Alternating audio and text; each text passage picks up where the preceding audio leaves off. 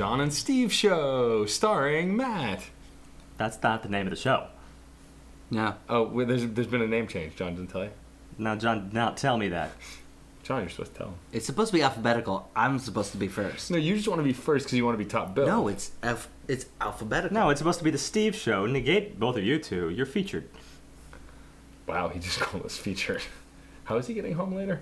walking Oh, Yeah. that's good. That's Cool. it. This just in. Steve's walking home. to Cool. a different borough. We looked it up. It's 14 miles. That's no, I looked that up actually. It's 14 miles. It is 14.7 miles. It should only take you three hours.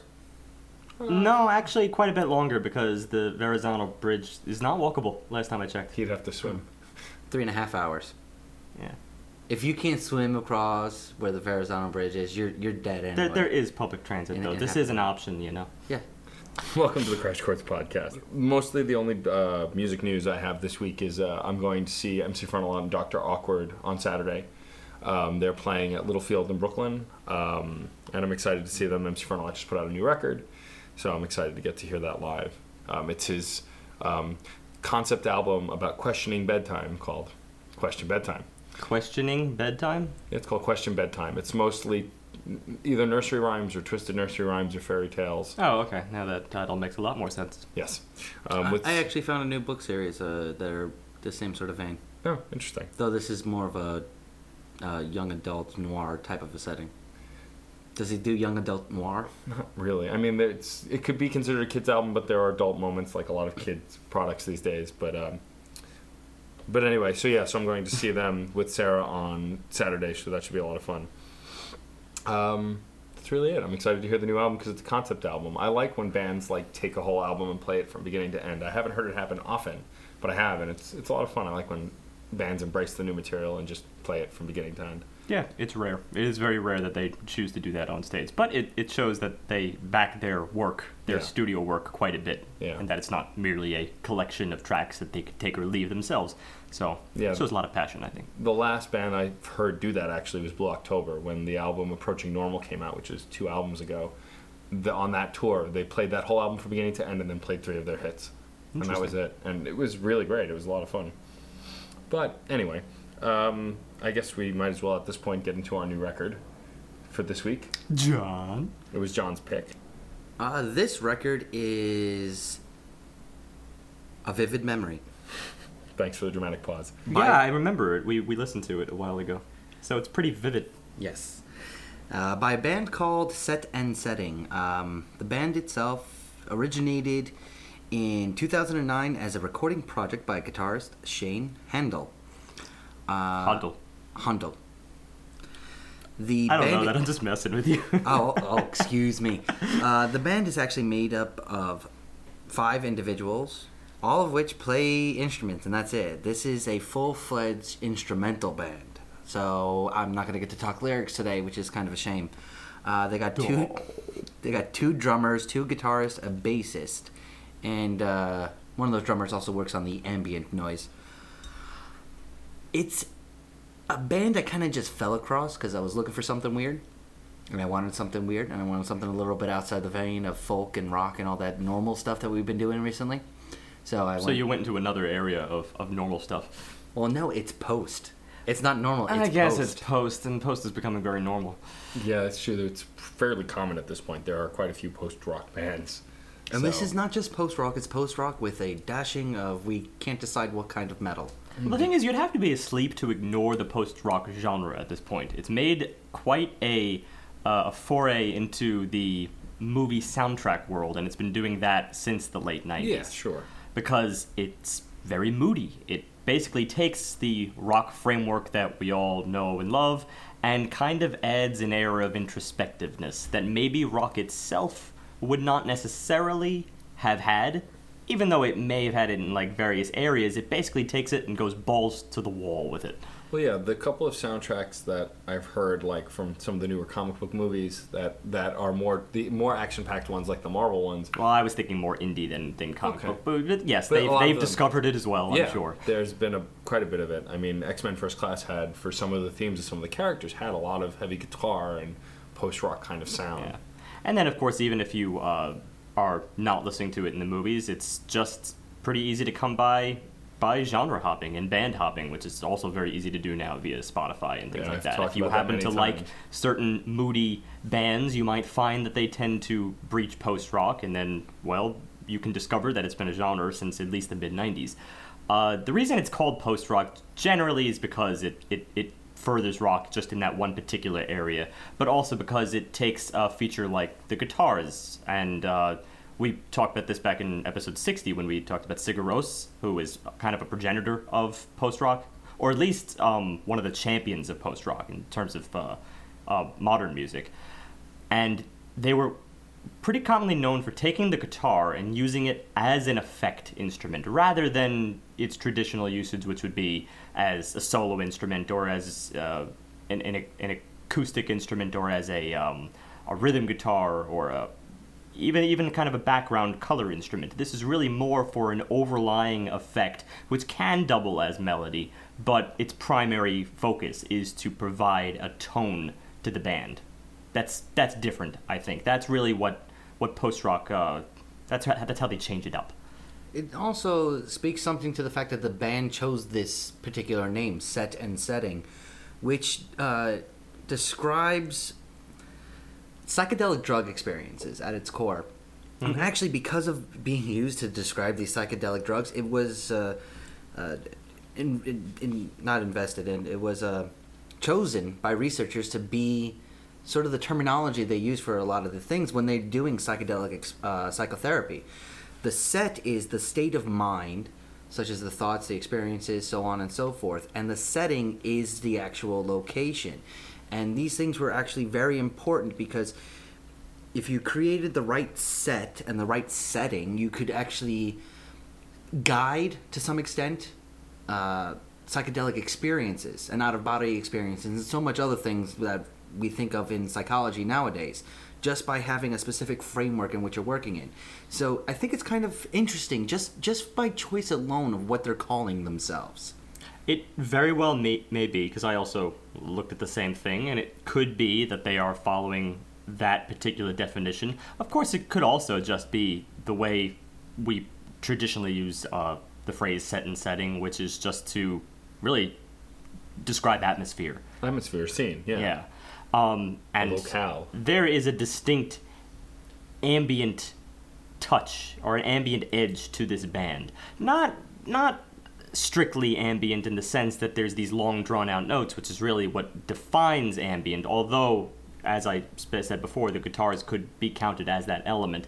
But I think the ambience is actually chosen within the very, very steady uh, rhythms that this band chooses.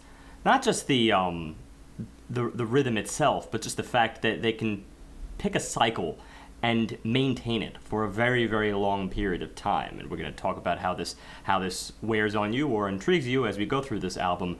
But just that repetition therein can be kind of construed by the brain after a certain amount of time as being an ambient effect because it get, it grows accustomed to it. So they could be pursuing their own band title after just that. True. Or, And- I Or- mean, and it very well may be both. or neither. Who knows? Bands like to be clever like that. And in this case, this band cleverly started with waves of luminescence. You like you like that segue, right? You like It that was segue. pretty terrible. Kind of horrible, Yeah. actually. Better than, Although they better than some of Matt's. Um, they started worse. with the title "Waves of Luminescence," probably uh, supports the latter of those two. Although set a I scene. suppose you see lots of lights when you're uh, under certain psychedelic drugs. Could be true too. Um, in this case, we start off with a really uh, very gentle flow of chord progression. Very, very gentle flow. And this is something that right away slow away. chord progression is very slow. yeah, I- and it was this the, the the starting slow burn. I couldn't tell at first, even if it was a guitar or a keyboard, because it was just kind of almost minimal.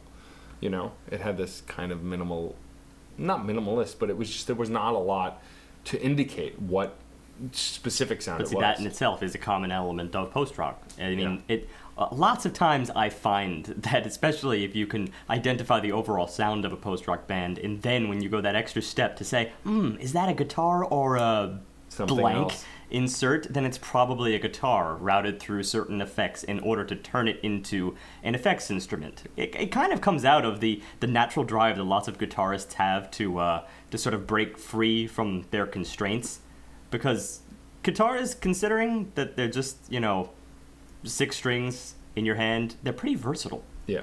It's pretty amazing, actually.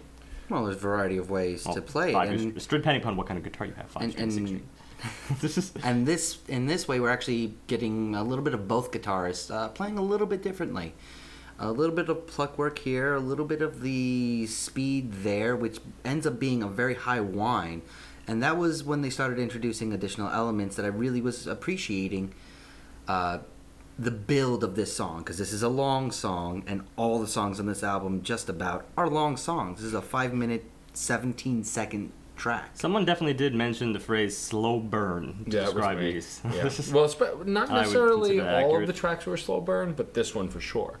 Because the idea with a slow burn is it goes somewhere. Eventually, that burn, it burns to something, you know. And this did eventually uh, hit somewhere towards the end and and really culminate. well, that may very well have been even a, a, a further Freudian slip on your part, considering the, the, the title, "Waves of Luminescence." I mean, if if you could sort of ponder the, the notion of just sitting there by a, a fireplace and just watching it, I could see this to be the most appropriate music for that kind of atmosphere. And what do you encounter but waves of luminescence if you're staring directly into a fire?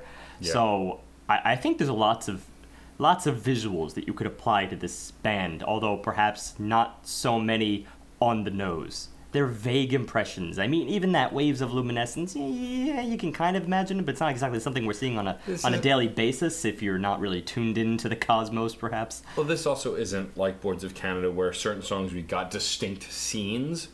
This I didn't really get a distinct scene. I got like an emotion. I got kind of like a, a an, an aura, but I didn't really get a specific. Place. I'm almost inclined to throw in the word impressionism. We're throwing Yeah. a lot of words in here, but I think that's another one which kind of goes in, in hand with the cover art, which is something that we very rarely talk about. But it sort of had this uh, this kind of blurry Monet.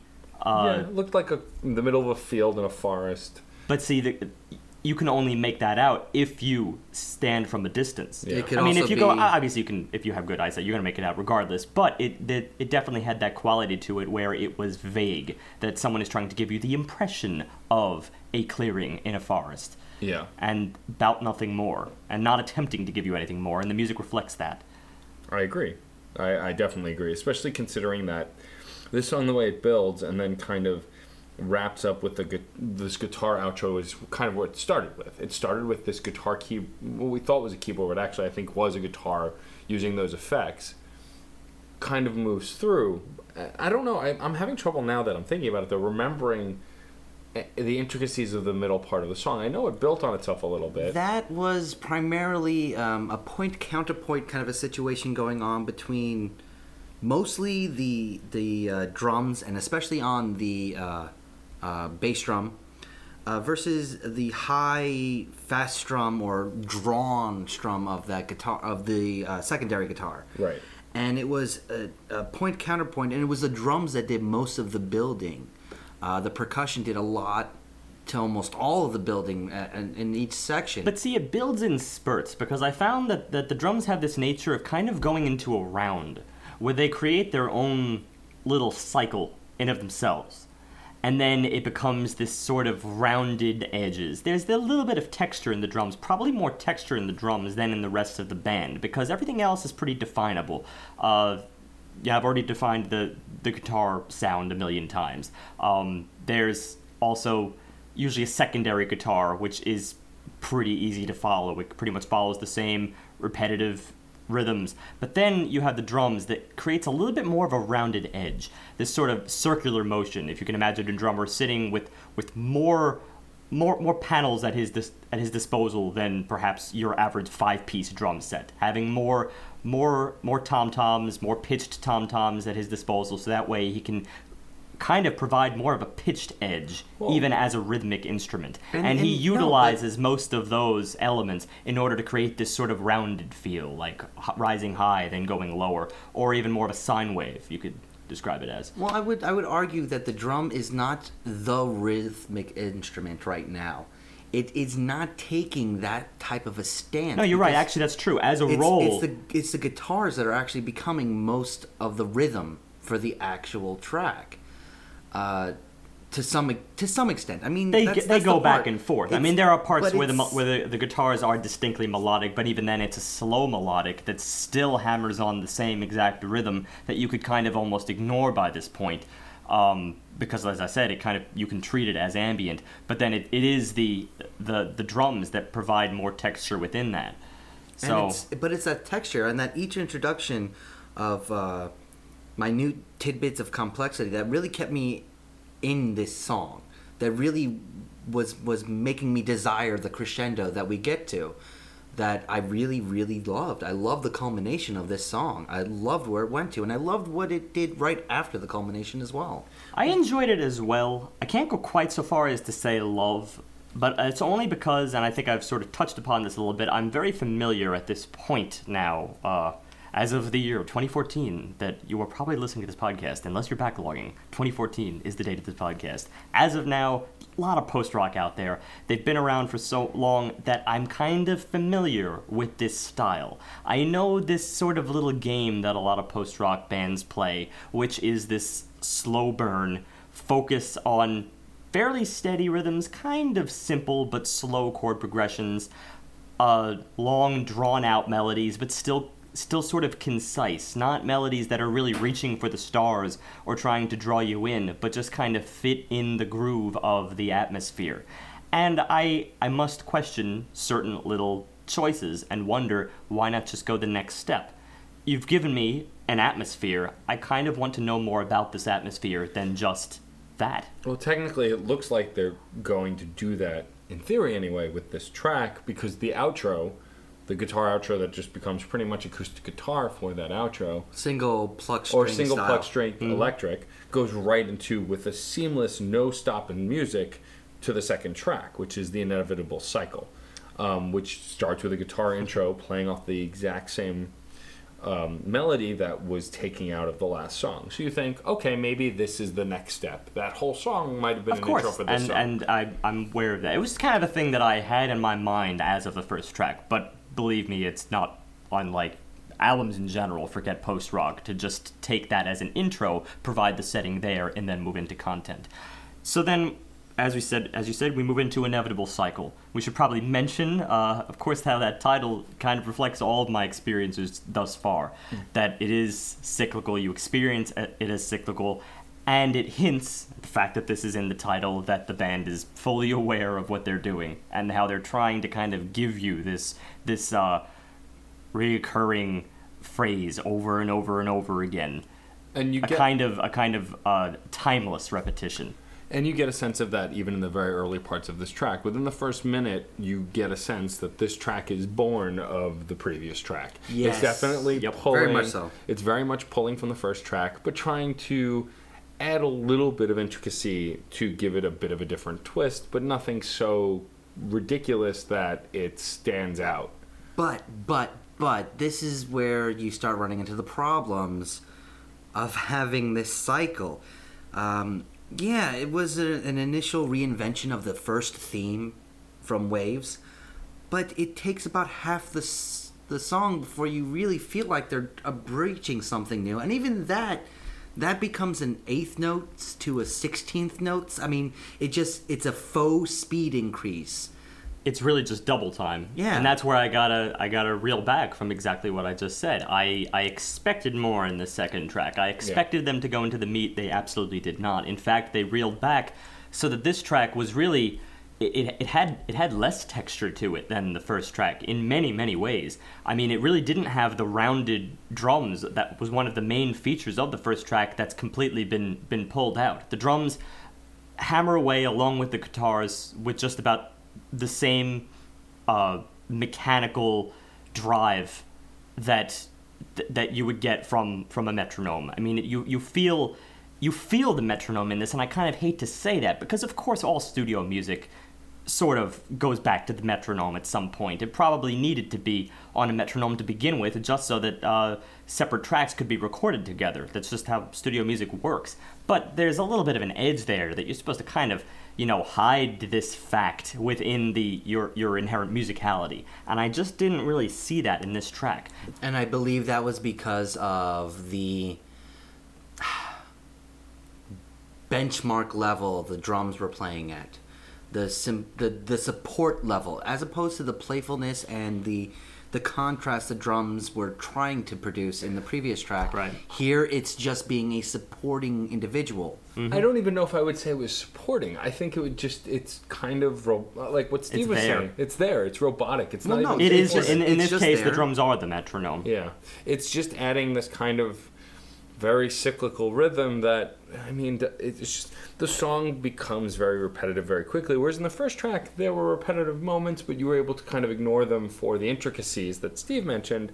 Here, the the repetitiveness is uh, much more glaringly obvious. until it got to about two thirds of the way through, about a four minute, 30 seconds through, where it does start feeling like it's evolving to something different. Um, it feels more flexible, a little more flavorful, uh, especially in the guitar drum combination. Yeah, but the bass drum work, like the very bass beat, is still in the pattern that Steve pointed out. He was yeah, listening this to is it this before. is this is the no, issue. the only, the, really the only change is that, that you could define this track as being in sort of a ternary style. It's sort of A B A. You have your A section in which it's just steady eighth notes throughout. There is a cycle in there, a somewhat of a melodic cycle within that, but you, it's really hard to break from that steadiness. And then it does go double time. This is section B, which is a little bit more filled out, filled out, and you could say it's it's perhaps a little bit more energetic just because it's double time. But I sort of had to take issue with that over the fact that it's it. I don't merely feel that a double time march is is, is more energetic just not. because it's double time. we said earlier. There needs to be more character within that, and that's just not here at this moment. And then it reel ba- it reels back to another A section, which is a li- uh, there very well could be a slight tempo change here, but even then, I'm not I'm I'm really not 100% on that. It feels like the same tempo as it was in in the first A section, in which case this is just an A prime where they change up the melody just slightly to sort of provide more of a culmination to this track. And then that that's that's really it. yeah, there's not really much more to say about this track. I mean, it's just It was a shame that I couldn't feel much from it, but unfortunately, this is a, this is a track where I don't think they could disguise that that repetition. well, and that's another thing. Like we were talking, The melody wasn't strong enough. We were talking about how robotic it sounded on an emotional level. That's why it was kind of hard to connect, also, because it just it felt very machine. It felt very computer made, and you know, almost almost calculated. And that's not always a good thing. Sometimes it can be, but in this case, it was a fault for sure. when you choose a, a title uh, like inevitable cycle it, it's kind of At least throw. it's it's it's it's hard to break away from that sort of an idea and i think they might have went a little bit too far well, also the idea. with- trying to show the inevitability of a cycle Well, also the idea with an inevitable, inevitable cycle is you could show that, like, show something is repetitive in the beginning, then have it evolve, go somewhere crazy, and then come back to the same thing at the end. Which that is would what I I believe that within the context of this track, that that B section was meant to be there crazy. But, But it wasn't. again, I go back It to the same. wasn't. Yeah. Double time just is not crazy to me. No. It's it's slightly more energetic,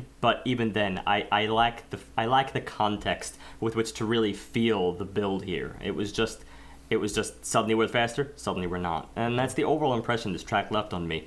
Um, which then leads into acceptance. So acceptance is the first track. Is another track now though where you have our attention again. It starts. This was a smoother, delicate intro. Yeah, it starts very delicate, and it, it's a pairing of an acoustic guitar and electric guitar, whereas the electric guitar is doing what it's been doing in the record so far, that kind of ambient sound effect, whereas the acoustic guitar is being plucked and being played. The together Very guitar-like. together it was kind of it was kind of folk like. It was- almost in its Yes. delivery. Yeah. the good guitar for sure, the playful- acoustic. It was playful. The first time we actually have some dipping into another genre. yeah but it, it, it, it did have a sort of an easygoing feel from that that that would link it to a, a more folk uh, sound. Um, but it did still have a, a playfulness to it that I wouldn't really attribute to folk itself. Um, and then when they started introducing the percussion, the drums, and the progression of those drums, I really, really was enjoying that piece because I felt like it was complementing both sides of these guitars. And this is a track that really changes it up on the rhythm end too. We start off in three. Uh, at least John heard it in three. I heard it in six. Um, and might be in nine. We don't might know. be in nine. It may very well be in nine because I think I actually heard this little uh, little sub triplet thing. where you have three groups of three, and I heard that throughout this uh, throughout this track in, in various moments. And here, the, the the drum really plays around with that. You feel it kind of hammering out these triplets in certain places, but then not in others. So it keeps it more steady to kind of feel it back in three, but then you feel it in nine again, and it kind of it kind of slips between those two rhythmic styles, and I found it to be very, very, um, very tasteful. I think in that regard, especially in some of the more heavier inter- interludes, and I think that was uh, uh, one of our favorite parts, Matt. Well, yeah, because also when it gets to that heavier part, it, I mean, it really felt like it was building to that, and it doesn't lose the identity of the earlier part when it builds to the heavier bit. Though it does have a distinct metal taste as opposed to this well, folk go- or it- rock it- it- noise. It gets more metal, which I mean makes sense for evolution's sake musically, and it becomes all electric. The acoustic guitar goes away, and now everything's being done by two electric guitars, or at least that's how it sounds, and you get this kind of reverberating sound effect between the guitars, whether it's a feature of a pedal or whether it's just a post-production sound effect, but you get this kind of almost warbling. or it effect. can, might be it And might that's be why I him go strumming back- so quickly. I- Right. It's actually a little bit hard to tell, but it becomes almost a single note that just vibrates as it goes along.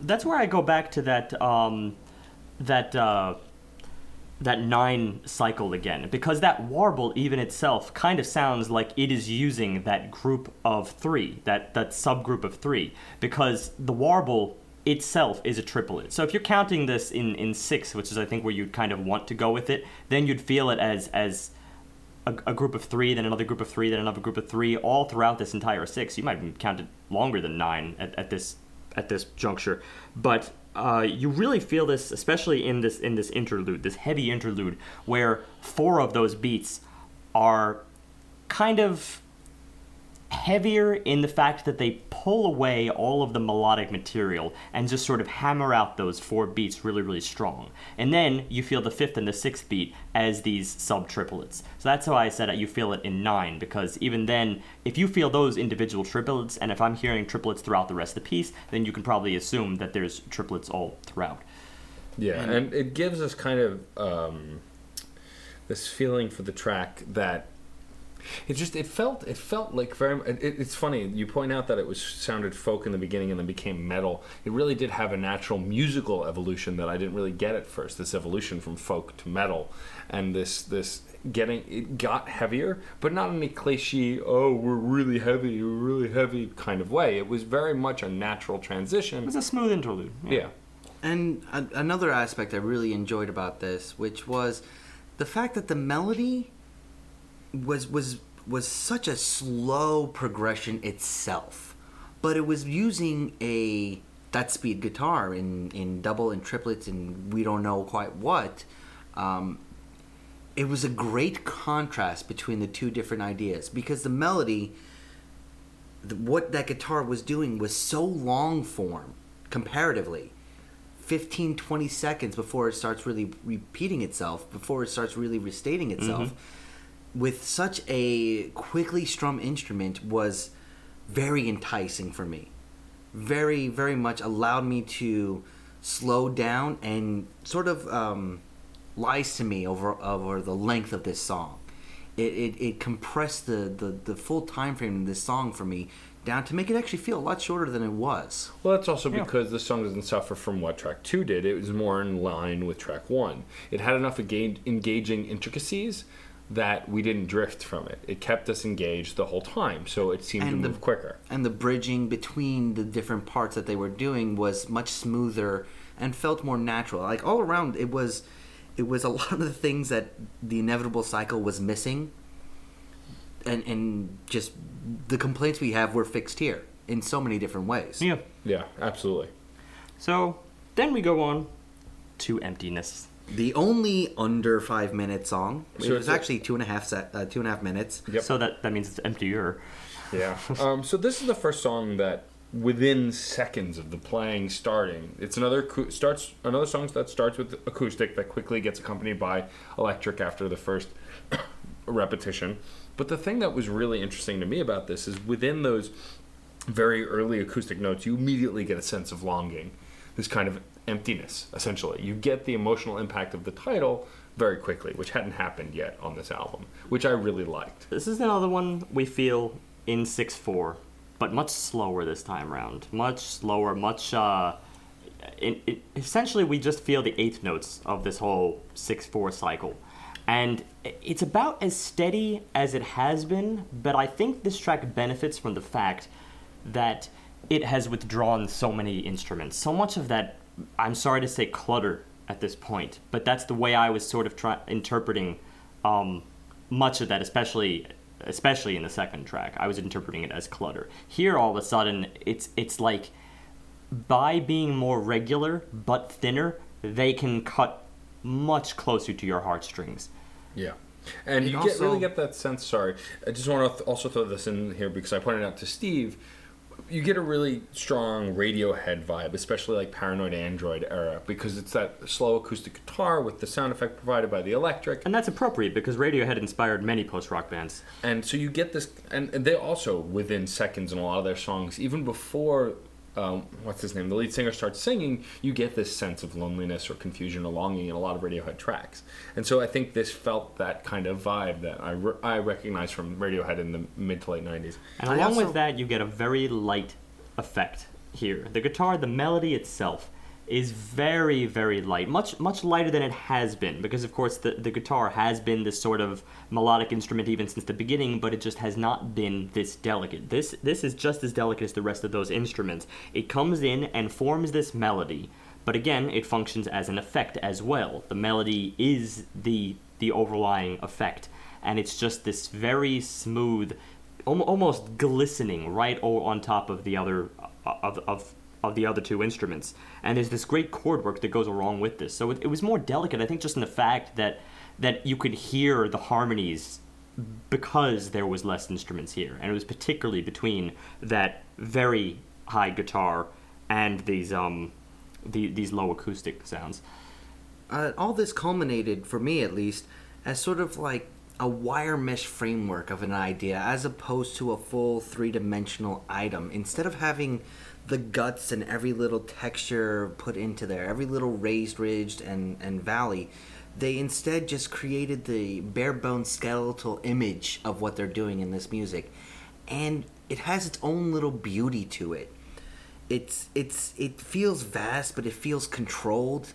It has a space and loneliness but still is approachable. It's, it's not so out there. It it's an empty emotion but still full of that I still think- full of that emotion that really gets to me and this is the probably the only time i'll ever say this i wanted a lot more in this case i felt like it was going somewhere but did not finalize its location, did not finalize the destination. That was my one thing with this track. See, and I would disagree completely for one major reason. It accomplished emotionally, arc wise, in five seconds what none of the other tracks, except maybe the final track on the record, does on the whole album. And that's why I don't feel that it was incomplete, because it got there very quickly, made you feel something, and then let you wallow in that emotion for a solid two and a half minutes and said, okay, let's move on to the next thing. I thought it felt very tight for what it was trying to convey. I'll agree I- with Matt only because I think this is one of those instances where minimalism really, really works. Um, I think I think many other parts of this album have been trying a sort of uh, sort of stifled minimalism, if that makes any sense. In other words, not going thin enough because they want to sort of in, introduce the other element, which is something we've kind of glossed over, and that's the whole the whole metal element that's sort of been here throughout. We've just been calling it post rock, but especially when they get heavier, they sort of have this this doom metal vibe. It's kind of it's kind of grungy at certain moments. And of course, doom metal uses that that effect of sort of having an ambient in the background, an ambient uh, groove that is just always there and it's always overbearing. And it's been there in many moments in this album, and I think it's been ruining it a little bit because they they're not they're not glittered enough to really explore that, in my opinion. Yeah. And they're not dark enough to really explore that. But what they can do, especially in this track, is explore the lighter edge. Plus, I think also if they had extended this, it might have also hurt the next track. and I think that's that's where I I uh, I'm drawing some of my complaints because from emptiness we go into descending sun. Now, descending sun's the biggest monster on this album at almost 12 minutes long. 11 and a emptiness, I half. There's 11 minutes. In, oh no, you're right. 11 minutes. 11 52 minutes 52 seconds. Yeah, you're right. Almost 12 minutes. Never mind. Emptiness does a incredible job, in my opinion, of setting up Descending Sun because from the introduction, it feels like we're falling. The space created in emptiness becomes a a almost crash landing uh, in Descending Sun, but it takes so long to crash in Descending Sun that I I I kind of wished Emptiness did something else. That's where my biggest. It's a retrospective. I wish there was something different here. But we're not just falling into Sending Sun. It's giving this the conveyance in the early part of the track is it really quickly evolves from this kind of uh, weightlessness to almost like crashing through something. Like like I, John I, had I put it atmospheric burning. yeah, going through an atmosphere. And I mean, this track gets very heavy at times, but my biggest problem on the whole, and then we'll break it down more specifically, is that it inevitably doesn't need to be this long. Uh, yeah, we'll get to that in a little bit. But So- let's just talk about exposition as we started to. I agree that it does feel like something is crashing down through something else, and it does have a violent air in, in that regard. I'll even amend my earlier statement about uh, them not really doing the, the doom metal portion really well to say that they do it a lot better here. And uh, also, uh, how I earlier described doom metal as sort of glittered is maybe not the best word, but it's decorated a little bit more because doom metal thrives on exploring texture, and definitely here they've they've mastered that a little bit more Well, because of the fact that they were able to also link, you know, the the goings on to the title. We all sort of got the same impression. Which is funny considering that Descending Sun doesn't really imply that anything is crashing through the atmosphere at all. It just implies the very natural daily occurrence of, of the sun going down below the horizon. But it could be dramatic depending on your point of view. For instance, one of the things that comes to mind is is the kind of uh, setting sun you'd view in the desert, where the sun is is is six times larger or appears six times larger than it would normally appear, And and, you can it see it set through the haze, Yeah. and it creates a whole sort of uh, il- illusion as it makes its way through all of that atmosphere to you. In which case, it's the light coming through the atmosphere, and that is the violent nature, which is, is, is interesting. And I think it fits with this band's framework because I, I don't see them going so far as to you know an asteroid crashing down the atmosphere based on, on what they've been presenting thus far. It would be out of character for them. I also want to say This that, makes me think of the album cover. yeah, the main driving force of this feeling of falling, I'd say, is the drum work, which you get a lot more of in this track. You know, Though the It distress reflects the first it- track in that regard. It's that Yeah. rounded edge. there was a certain level of distress, uh, distress, not distress. I'm, my pronunciation's off again. words are hard. Yep, uh, of distress in the guitar that it, it starts off very flavorful to say the least, and then sort of solidifies. But even so, there's still um, a discord in the guitar and in the actual uh, progression of the chords themselves that remains through for the first like solid four minutes of this track. That does lend it that sort of burning sensation, that sort of rough descent kind of an idea, that sort of violent nature, as you put it, as as sort of not one person being violent towards another, but a cool, a cold violence, a, a, a natural progression of sort of an overwhelming force. That's what I mean. It's, this this this discord here does an, a, a great job of, of progressing the track itself through the first four minutes or so. Yeah. you know, we all had the same reaction with that, experiencing violent as if a thing of nature, something that is beyond your control, and you're okay with that. It's more like witnessing a spectacle, something of awe. Um, now we talk about the progression of this track. I think we were all on the same page here, and I think we're all certifiably impressed for the first two minutes. After that, give it Three, I would- three. You'd I give would it give three. it. I would give it almost four. I hate talking about time in this regard because time is almost meaningless when you talk about a track like this. Yeah. It's really just whatever that moment is, wherever it may be, whenever it may be, excuse me, That it falls apart on you. yeah. that it falls Yeah. apart on you or that you just start to say, I get it. Yeah. You never want to be at a point in a song where you're ignoring the emotional connection. You might even be ignoring the impact because you're going, aha, enough. And I, you know what? Impact is actually probably the perfect word for this because, with all the symbolism that we're sp- uh, we're spouting out here about descent falling through, we don't get that crash. We instead it it transitions to a very a cold and slow stride that just has none of that actual. Uh, je ne sais quoi or whatever you want to phrase it as that the previous section had. It, that A section was leading to something, and what it led to was kind of nothing overall. Well, you know what? I think it's because we're sort of torn between these two different animals again. It's almost that same thing I said before between the, the, the minimalism or, or the doom rock. I mean, or doom metal, excuse me.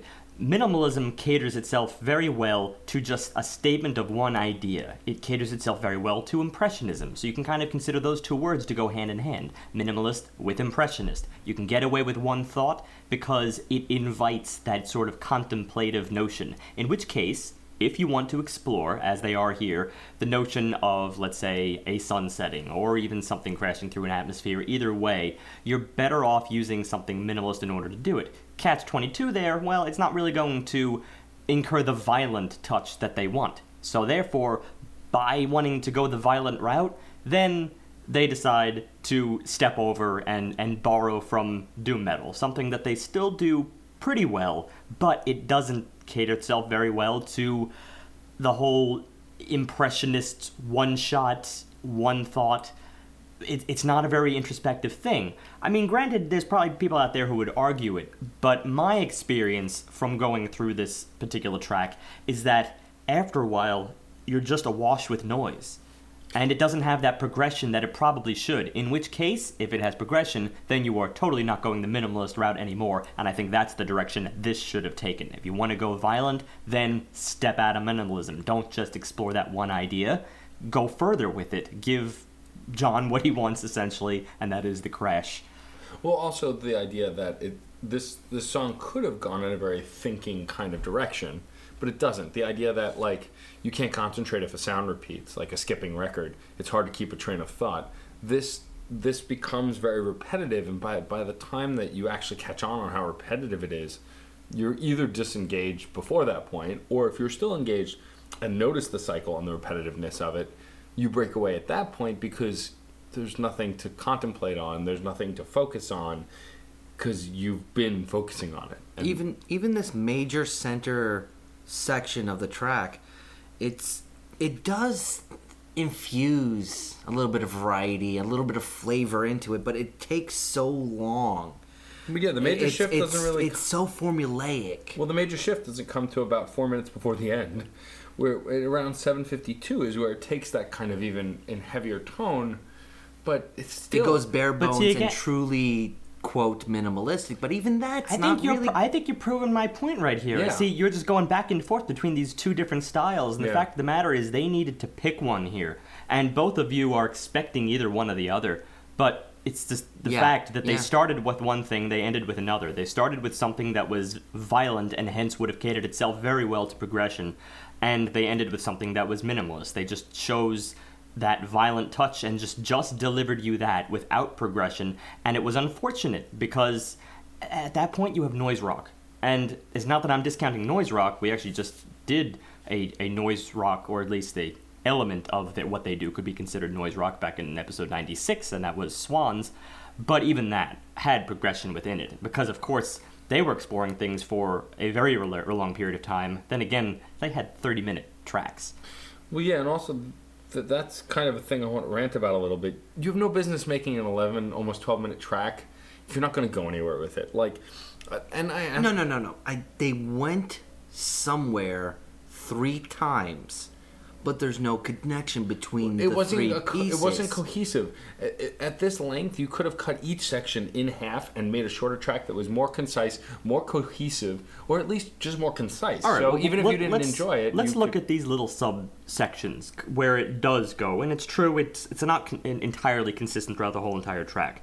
For instance, I think one of the problems was the fact that it doesn't really play around enough with either melody or rhythm. And again, I think they could have gotten away with either doing one or the other. Had they played up with rhythm, then I don't think I really would have mind the fact that there's somewhat of a thinner melody.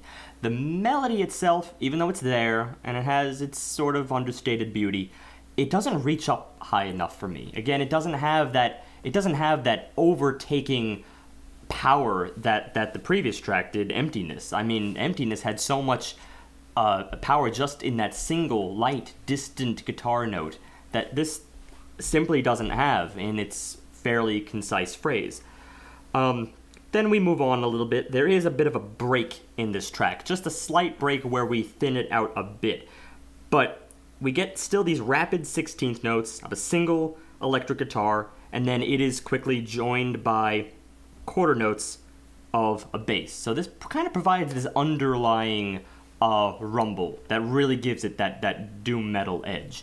The bass, I think, was one of the most enticing things in this segment of the track. And then you get the slow melody on top of that, and then we're joined by drums that are sort of sparse at this point. Kind of a little bit more all over the place. They're not as steady as we've had it, and I was enjoying this. But still, after a while, even this section managed to fall back into the predictability uh, pit, which is really unfortunate because I think this was their chance The- at this at this track building. You're speaking uh, specifically about the eight minute mark. Um, I believe that would be the point. That was a that was actually. If it was, It was on a point where you really noted the bass. I think. Yes, I was I was really enjoying the bass, but it started off with those bare bone guitars that had uh, Yep. actual literal punctuating drums, as in they were periods. They That's were what single. I mean. That's what I meant by sparse. Yeah. So they're sparse because they This appear there. They're even they're probably the most textured thing on the album at Yeah. this point This because was the they part don't to go crazy. function r- rhythmically at all. This this was the part to go crazy with the drums, like really crazy. No, and no, they build see, them. that's the thing. I would have. Well, They now build we're the well, now we're just theorizing based on Yes. what we want, and that's Yeah. not our place to do. But I, I think they were they had the right idea here, but I think they should have stayed within a looser form. In other words, if the drums stepped in a little there, more variation as more- opposed to just fairly Lego brick style building. Yeah, actually, that's not a bad way to put it. Considering the way the drums came in in the beginning, it seemed very difficult to predict, and then very gradually, I realized it's it's it's not difficult to predict at all. It, it is just a part of yet another cycle, which could be described as a kind of bricklayering effect, and that's that's the way these that's the way this track functions. This was its one moment. This was its one moment for for salvation, as far as I'm concerned, where they could have even taken it more minimalistic. In fact, this very well could have been, uh, as my analogy, uh, the setting sun. Not necessarily something crashing, but something simply setting below the horizon. In which case, you don't have a crash, you just have a a dying light. bingo. Yeah, but instead, That's what could have been. but instead they kept this rigid form and refused to break away from it. It lost a lot of the natural feel. I think the the first part of the track had, and that that's that's that's what it boils down to. The First, part, of the track, or even, or even this part of the track. Again, I'm gonna, There I'm gonna highlight those two sections as very, very strong. yeah, and very, actually, a chaotic s- a chaotic twist to it that was that felt like it had a natural idea. And actually, one more, and I think this is the last thing I'll say on this track, that even both me and John had noted that there was this sort of recomposition back into the primary melody at the end, which even though we pretty much just discounted as a, as a negative in this in this track, at least the fact that they went there as a negative, because I don't think we really needed to he- hear a, a restatement there. We wanted to go into something new. Despite that, just from a musical perspective, the the chordal progression here in bringing us back, reeling us around, I still think was very strong. It's just unfortunate that it uh, uh, it suffered from a context point of view. And I think that context though was intentional because I actually just realized it now. The descending sun and this idea of a setting sun is followed by a track called "The Light That Left Us." So the sun sets, the light has left you. You're in darkness. Well, And- I'll be. and so I'm pretty sure that that was intentional. In fact, I'll go out and say that it was intentional. But the song connection didn't really add that connection, which is why I probably never noticed it until now when we're reading the tracks. Um, and this song, I mean, okay, so it starts with this kind of slow crawl, this beautiful mellow gloom that Let's we've not gotten Which is- let's no, not no, no, no. diminish this No, because I still, still think this is another enjoyable- strong idea, very a- strong in exposition. But it's an extremely familiar riff. This is something that me and Matt looked at each other and went, "Oh yeah," and we both started talking about two different songs that both have this same very familiar riff. It was very reminiscent for me of Nothing Else Matters by Metallica, which has that very slow build, you know, just an acoustic guitar playing. And it was notes. almost almost cordial. It it felt familiar. Yeah. But well, that in this adds, case, old tricks are the good tricks because familiar or Well- not, I still think it, it reached out to me more than many other moments in this record. I And that's- particularly enjoyed the fact that the that the the bass at the bottom end was sort of bending upward just a little bit and then falling back down. And it would only play on the first of every six beats. This is another 6 4 song. They really seem to like that, that six feel, uh, this band, or on this album at least. And, and it, the bass would just kind of punctuate the beginning of those measures, just on the four, just on the first note, and then later on it would just warble up and then fall back down. And it, it's this it's this undertone that is again it's serving it's serving more of the minimalist side of things. Maybe that's the wrong term because obviously there's still more texture going on here than you would find in, in, in minimalist music. But it is it is colorful and it is slow and deliberate. And at least as an exposition, I think this was working. Well, yeah, I really enjoyed it, and it even took an interesting, interesting step around the three minute mark where the drums started doing more than just a rhythm. The breakdown that they started and the way they started playing was a lot more engaging because it actually gave you a rhythm that wasn't just a basic beat. There was more to it. There was texture. There was layer. We say a lot on this album that there wasn't a lot of texture on the record. And they're doing little things in this track to at least convey a little more texture. It's sparse. and the whole effect to me started coming off as as um, a dark lullaby. Now this isn't quite the perfect thing, but it has that kind of nostalgic, almost childhood like feel in the familiarity with the riff, in the familiarity even with the bass. I don't know if childhood is the right word. No, it, it does. It, it Maybe it's harkens- nostalgic for those familiar with the music, like but it- that, that's it- about it's it. It's taking you back. But because it's using the lower register of the bass to accomplish this, uh, because it's using sort of a deeper tone than what we were already getting, it adds a little bit of a darkness to it, a little bit of a depth to it that I think was missing from a lot of the previous work here. Not track I also think that that wise. little bit of depth that you're noticing is exactly what distinguishes it, and really made it hard for me to kind of equate this with the with the um, especially the Metallica stuff that you're thinking of. I mean, I know they did their fair share, but uh, this to me is definitely a product of of, of late '90s, uh, 2000s doom metal to me. This really is is specific to that genre. I can't really take it back in nostalgia. All I was specifically saying before is that those three chords sounded almost identical to the three chords Metallica used. All Nothing right. else matters. Beyond that, there was no comparison to Metallica. Oh, right. Well, three chords are, are, are hardly anything. In that case, let's move a little beyond that because very quickly, as much it as I may love this exposition, they decided to kick it back up and and and get rid of this uh, sparse atmosphere, which again I believe is what they do best. And the guitar and the bass stepped in to merely double up, playing out each and every note along the 6 4. At that point, we have exactly what we had back in the second track, which is just steady eighth note playing, or excuse me, steady quarter note playing, I guess, in this track for every single beat. Yeah, they On they, on they on and on and on. recreated the the uh, melody as more of a me- uh, metal version of it as opposed to the the rockish or folkish version they were going for already. But they've done This- this, already in the album too. They never That's the even they never even No, really no, went no, hard That's to the the folk. problem. That was just the fact one that they're section. actually just recreating it again as metal. This is a trick they've already done, and the first time I liked it, but this time it's leaving me wanting. Well- I'm not getting that same sort of thing that they were doing before, and it kind of takes out that darkness and replaced it with darkness. It takes out that lullaby and and because takes out the nostalgia idea to it. this goes back to what I said before, but the, one of the one of the staples of doom metal, as we're calling it, is the fact that it is a lot more textured. The second you withdraw that texture, doesn't matter if you have the instruments for it. It doesn't matter if if if you have maybe the the consistent rhythms. If you lack that texture, then you've basically pulled yourself away from the genre. And you've gone back to something that I can't even really define as any particular genre because it really is just a thin form of something that could be metal, could be post rock. You don't know. I think though it it attempts though towards the end to actually like around the seven minute mark to do something interesting that both me and Steve noted. It actually for the first time on the whole record actually slowed down. They actually slowed the tempo, which added this interesting dichotomy that that at least was something different than than this this uh, ethereal, non-existent genre that we can't place. You know, it's it's at least doing something a little different for the song.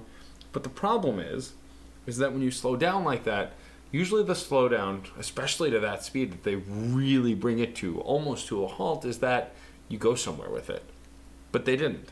They slow it down to almost a halt, and then actually halt it. It doesn't do anything. This is coupled with uh, changing up the way the, the, the, the music's getting mixed as well because the bass sort of starts taking a more active role in the melody itself. A lot of, uh, uh, of the instruments get cut out and it goes really heavy on the bass as more of a forefront idea, and I'm, I'm thoroughly enjoying this. Um, eventually, it does get kind of uh, masked by everything else, but for what it was doing for that brief period, I was really into it. Like really, really into it. Um, it was just introducing the the repetitive percussion and, and, and guitar over it, and like Matt said, sort of elongating it. At first, great, but towards the end, you're just waiting for the notes to, to do something. Uh, my impressions on this section. Holding my tongue as always. This is the kind of section where I mostly agree with you two. I was very into it as of the beginning because this is like the moment where they discovered the metronome. I mean, ex- excuse me, they discovered the metronome had a knob. That's a better way to put it. It has a knob. It can change. You can. You are permitted to to break away from your former rhythm. And I say this almost facetiously again because of the whole studio recording thing. The vast majority of bands out there are using metronomes, unless you're just sort of a, a, a loose folk band that doesn't engage in music outside of like a a, a, a church gathering, in which course, of course, you're going to be loose front to back. So obviously, you need to have some form of rhythm, but again, disguise it. So in this particular case, when they discovered the metronome knob and they turned it down and they dragged out this, the last last uh, leg of this track, I was very enthralled because it catered so well to that whole doom metal thing. It worked perfectly. The bass again even had more of a rumble to it. You can drag out that rumble as a result and let it let it let just the overall timbre of it wash over you for a longer amount of time because you have a longer amount of time per beat. And they keep it going. It gets even slower and slower. And it was only by like the really end of this that I realized they're just gonna keep doing this. Yeah. like I kind of wanted it to yield something, or at least if you're going to slow it down, maybe introduce a new melody. Maybe we'll get a B section as a result, a whole new thing. But it was literally just in an outro. The whole entire thing was an outro, which was really, really unfortunate. Um, I wanted this section to be more culminating than that. And well, you might ask, well, what's more culminating than an outro? An outro, an outro is, is only skin deep. Yeah. It well- serves to exit the song. It doesn't really serve as new material. Well, yeah, and also like at least some of the other outros that were doing interesting things on the album connected seamlessly into the next track, which was always great when it happened. This one, you just get a single note to, to really get you into coping the next track. which at this point I feel like is kind of what we're doing with some of the album. We're coping. Um, so this one, I mean, Speed strumming is back. Yay! speedy. Speed metal strumming. Not speed, but speed strumming. let me oversimplify it, and then we'll get into the the, the more nitty gritty that that might be here. It's speedy, repetitive, and kind of all over the place. The problem with this track is it has hints of stuff that I've heard in rock bands and, and, and even some a few on the lighter side of nu metal bands, but only stuff that they would feature in an interlude of their song, not necessarily a whole song of it. And it was also almost sampling from previous tracks. Once again, we're getting a combination of the fast strum creating the slow, long form melody, and I wasn't really feeling it this time. This wasn't acceptance. This wasn't that first track. It it it's it just felt like they were borrowing so many ideas from the previous track, and I'm really gonna hold myself to this statement that it felt just repetitive of the album, not just repetitive in the form, but repeating the album itself. And I, that's what I want to hone in on is, is, what you just said the um, the sort of sampling. I, I found that this track kind of had this tendency to employ these these these cookie cutter styles, and I think that one reason for that is because they were trying to move this track forward. This was actually an attempt, I think, to break free from uh, some of my my former comments on this album, in that they were sort of staying in the same place too much. Uh, I wanted progression in previous areas. Well, in this track, I got progression, and this is where I was kind of disappointed with the overall context of that progression. Once they sought uh, a, a particular destination, who knows where that destination was, because in the end, when you when you think when you pull back and look at this whole track, it seems almost directionless. It just uses these little samples, as as John put it, almost in kind of a prog uh, sense. Although I almost hesitate to use the term because the whole idea about a, a prog rock band is that it would really make an attempt to bind those sections together, That's, or at least that's the issue. There was no continuality in the story they were trying to make here. it seemed like. Continuity. Both words. I've heard it both ways. Well, maybe I don't know. Either way, this is the kind of thing that takes that that that cookie cutter style and tries to just insert two measures of something, something interesting, and maybe in many moments they th- those rhythmic changes were kind of. Uh, I mean, they were creative, but the problem is that two measures of it is just not going to quite do it for me, and especially if it's not really related to the main theme, which again, the main theme really is just at the texture at this point is just two things, it, it, and it's the same stuff we've been mentioning all in all. It's just the post rock guitar somewhere in the high end, kind of an effect, kind of in a melody, but it's nothing really to speak of. And then beyond that, it's the guitars, uh, uh, uh, excuse me, another guitar, and the bass and the drum just hammering away note after note after note after note after note. That's the speed guitar that we have, and that's what they revert back to. That's about the only binding factor, and that is is true in John's sense that it is kind of repeating the album in that regard. We've had that earlier on, and this this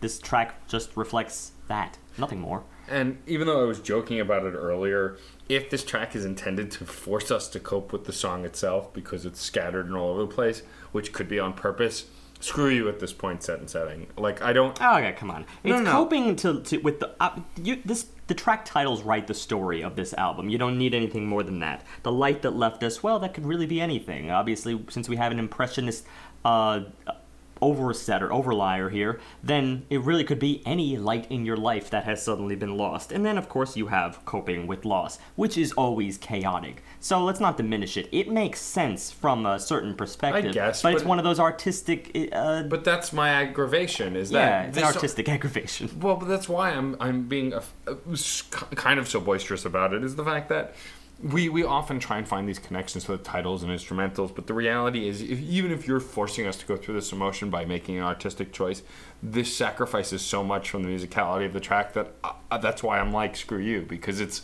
it's just it's not worth it. You I'm can merely accomplish saying it. I'm merely saying it's not coping with the track. It's coping with the light Oh, that no, has yeah, left sure, you. okay. That's all I'm and saying. artistically, so in that sense, it is it is the the chaos that you hear here is is purely accurate.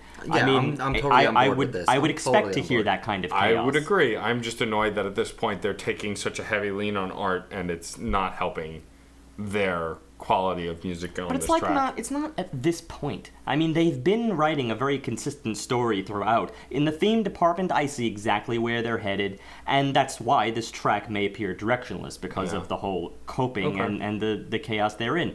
The problem is the same problem as always. Where do we draw the line between something that just has a purely uh, ethereal artistic notion under which they do follow, like like a maybe like a poorly written poem that still you can follow and you still sympathize with, even if not every single line is written poetically. Right. That's kind of what I'm experiencing with this album. Every single time they make a change up here, it's like, well, I get it. It's chaos. You just shifted to something else, something else that may be interested in you in that time. The track has attention deficit at, at, in certain areas. And that, to me, is not the best way to present chaos. It's just a way to present chaos. It's an easy way to present chaos and coping. It's, lazy. It's somewhat lazy. I think that would be my main gripe with it. It just this track feels I'm not. I, I can. I can go lazy uh, only if I really knew the, the the band's potential as musicians. It is true. There's not. There's not a lot of. Um, there's not exactly a lot of shredding going on. There's not a lot that I can identify as just like, oh, that was an awesome thing. Probably the most impressive musician here I can identify is the drummer. yeah, I would agree. I've been saying that, and we get actually. And then there is, of course, the taste of of the guitarist when is on the high notes. It's not inherently difficult, but it is tasteful. So there's musicianship in this, but I find that a lot of that was just pulled for the sake of this track. Yeah, I agree.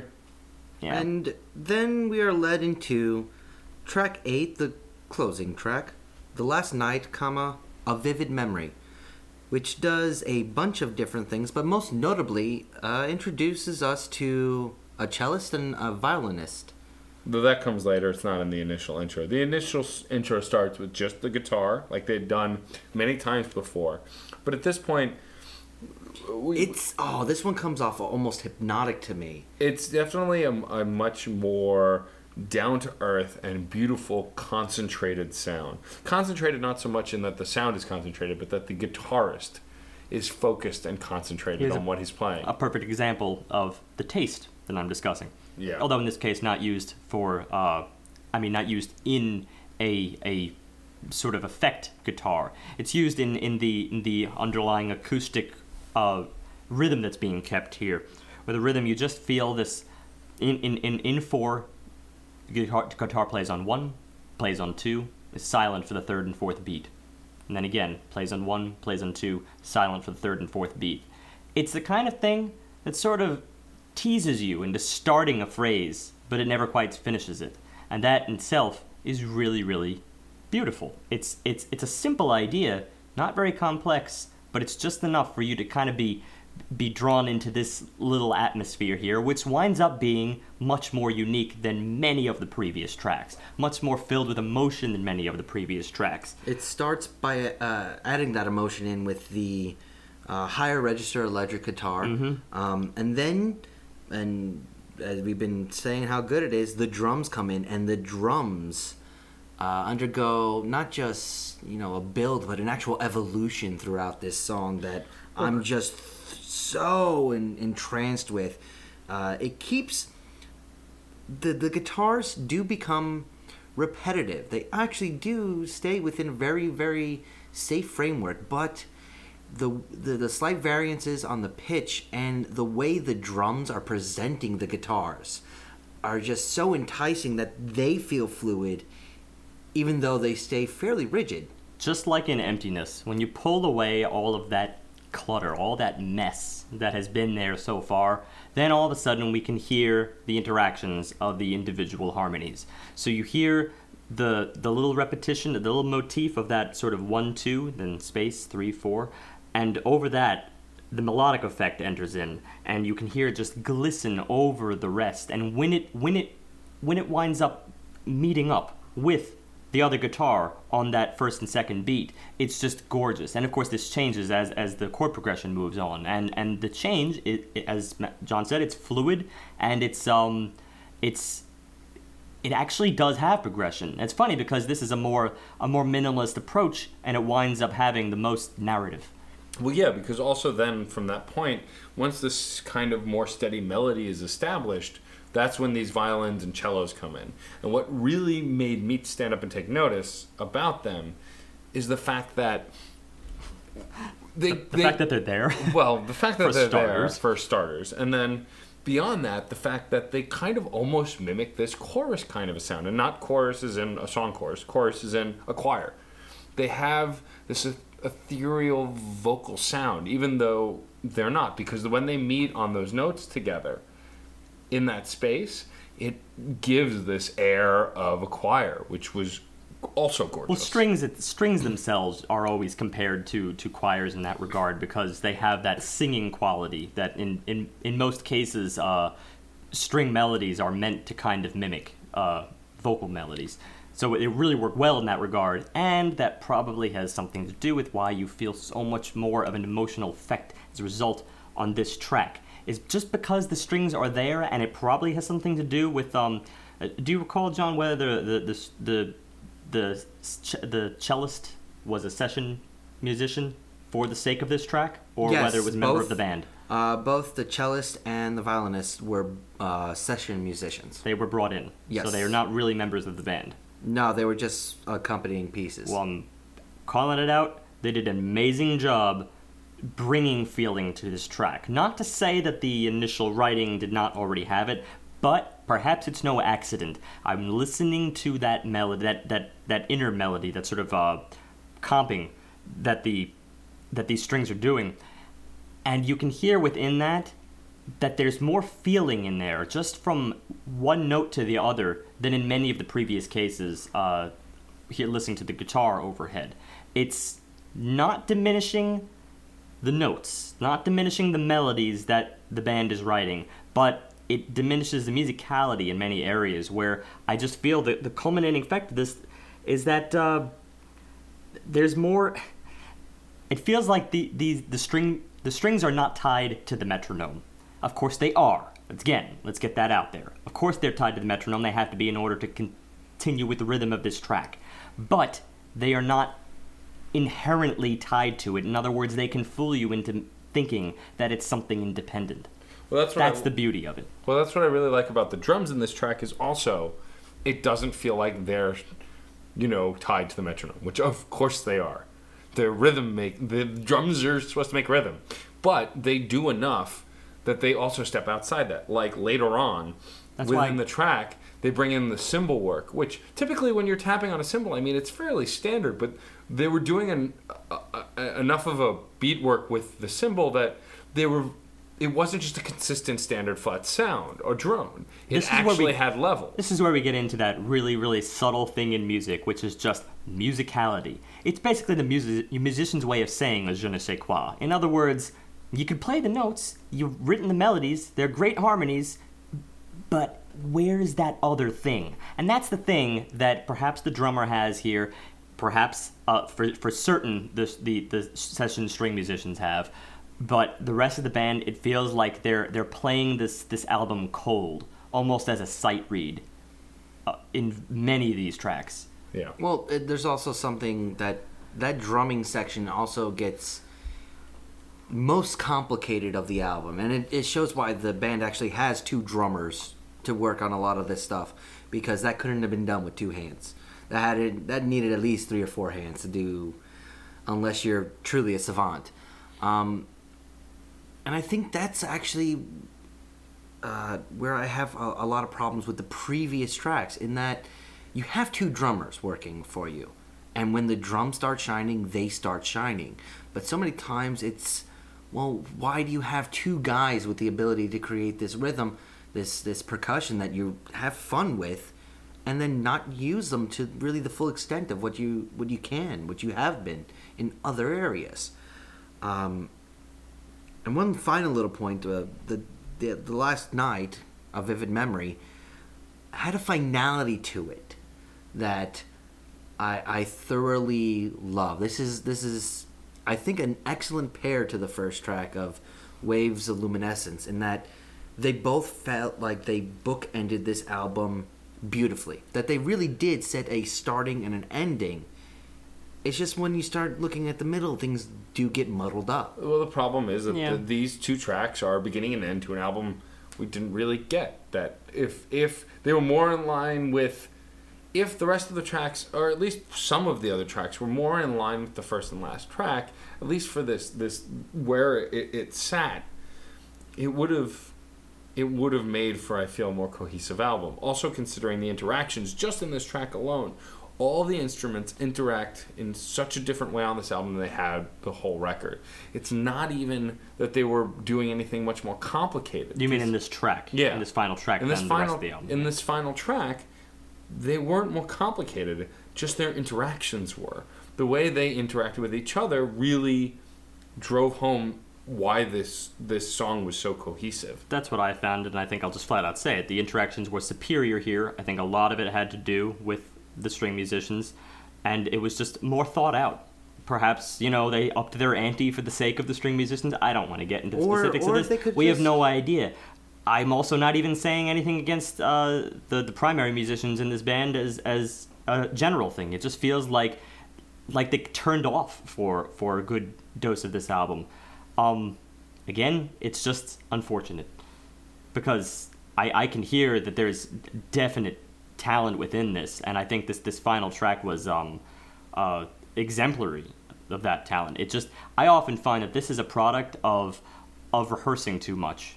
It's just one experience. I'm not saying that's it, but I often find that can sometimes hurt uh, the musicality of a particular phrase. Is if you rehearse something a little bit too much, it becomes cold to you. Where you pre uh, arrange exactly where you're going to put in a certain inflection, and then after a while, you start to even lose sight of what inflection you're putting in. And the music here doesn't leave room for a lot of inflection, just the way it was written. So it's it's, it's a bit of a bit of a catch twenty two there. Yeah, I definitely agree. Yeah. Why don't you uh, take take us with those points into your overall points of the album? my overall points of the album. It comes down to this. It is post rock. It does post rock well. I can't say very well. The reason I so uh, eagerly put it in that genre is just because it has every element that post rock, as a definition that it's been for the last 20 years, has told us it should have. It has all the basic things. I feel like this album is just not taking it the step further. It seems sometimes to have an impression of where it wants to go, invoking certain things like, well, foremost post rock bands, for instance, invoking the kinds of things that they might do, such as moments where you get a little bit more intense, but still regular, and then you pull back and you play things that are a little bit lighter, a little bit more delicate, and really, really close to home, really introspective, and exploring the, the textures there. The problem is there just seems to be this this predictability to every little moment that they stumble upon in which they do that. You're initially shocked the second they go there just because the instruments themselves are inherently beautiful and the execution of it is inherently beautiful. But then after a while, you pick up on that pattern and then it, it, doesn't so much become beautiful anymore. It doesn't even really become probably what they want it to be, which is this this ambient effect through their rhythmic repetitions. I think that's really what they're going for. You figure if you heard it as beautiful the first time, you're going to hear it as beautiful the 36th time. Fortunately, it's not really how it goes. A lot of times, you need to kind of build on things with a very, very subtle development. Now, I'm not saying that's completely lacking on this album. Often you'll find it in areas that you're not even looking for it. For instance, that, that sort of recomposition effect that you had uh, as early as, I believe it was track three. Uh, no, excuse me, it was track five, Descending Sun. That was the track which was expertly done in terms of bringing us back to the main theme. Beautiful. Unfortunately, that wasn't one of the moments that they had really highlighted. So a lot of it has to do with just phrasing and, and, and maybe showmanship in the end. It just seemed like at times they were picking upon the most uh, engaging riff, r- engaging uh, riff at that particular moment, and then they just kind of went with it. And they didn't know how long they wanted to keep it going. They didn't know exactly when they wanted to change it, and they kind of just took it from there. Um, but for the sake of just having that groundwork, an overall musicality that kind of guides where their choices lead, I have to kind of throw this smack dab in the middle, maybe a three. But I'm almost I'm tempted, and I think I'll I'll, I'll let you you both give say say your piece if I decide whether I'm going to throw this at the high twos or not because in terms of in terms of delivery delivery delivery delivery and engagement this album just uh, it struggled. It, it struggled with a form that I otherwise love and it felt like kind of a cop out for that reason. For me, I mean, my biggest gripe with the album is I am not an ambient music listener, or rarely. No matter what I'm listening to, I almost can always stay engaged and focused, even if I hate it, because I'm fueled by rage. But either way, I can find. you sounded Yeah. Well, I can find, I'm saying in general, I can find something to connect to, even if it's a negative, to get me through a record. This record, both times I listened to it, I kind of just remember it being in the background. I mean, I focused on parts, but there were parts where I would come and go, especially in tracks like Descending Sun, where I was engaged in the beginning, and you kind of brought me back at the end, but in the middle, it was kind of like this, this ethereal WTF. You know, where am I floating in this world? Um, I don't know. I mean, I kept comparing it to other tropey sounds that I've heard in the past that might not even connect to post rock specifically, but it was repetitive enough. Like I mentioned to Steve that I wanted to compare it to Hoobastank, and I don't think it's because they sounded the same. I think it was just because the last band that I remember that being was being so repetitive that I was tuning out on certain tracks. It was them um, because they had an air of genericness, and I like Hoobastank, but they still have this kind of air of generic rock or pop rock. I don't have a lot of experience with with post rock, so I don't know that I could say that they have that same genericness for their genre. I'll interject just to say if you're going to compare it to something uh, repetitive within the genre, then I would compare it to perhaps the off tracks that you might find from Sigur Rós. Not everything they do is, is spectacular, even though I'm a fan of their work. Um, and I might also compare it to uh, parts of, of what we reviewed on, on Swans' album, To Be Kind. Right. Parts of that album can get very, very repetitive. Of course, they go the noise rock route. It's a little bit different in style, but I think the effect is very much the same. Yeah, and so, like, I, I, I didn't hate the record by any means. I didn't hate it. I, I did enjoy moments of it. I mean, the final track is gorgeous. There's no denying it. We're all in agreement on that.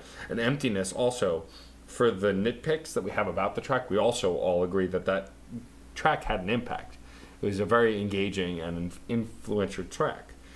But like Steve said, we're picking we're, we're picking minor moments, and there's not always something wrong with that. But I don't know that I could even give it an average rating, because I mean, take a look at a band. The last band that I remember giving less than average because I only liked three songs was a pop record, and I actually was harsher on that record, and that was Barenaked Ladies way back.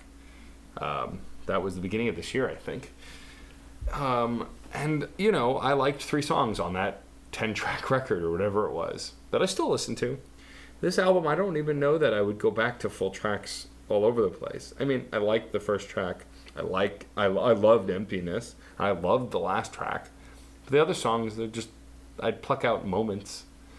But overall, I just, I'm not there. I don't know that I'm going to be as generous as Steve. I feel like because of a track like eight, the eighth track, the the title track, it's not.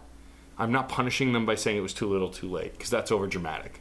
I am, however, saying that with what that track delivered, with so little tech, you know, technically, you know, it was mostly just the interactions that were brilliant.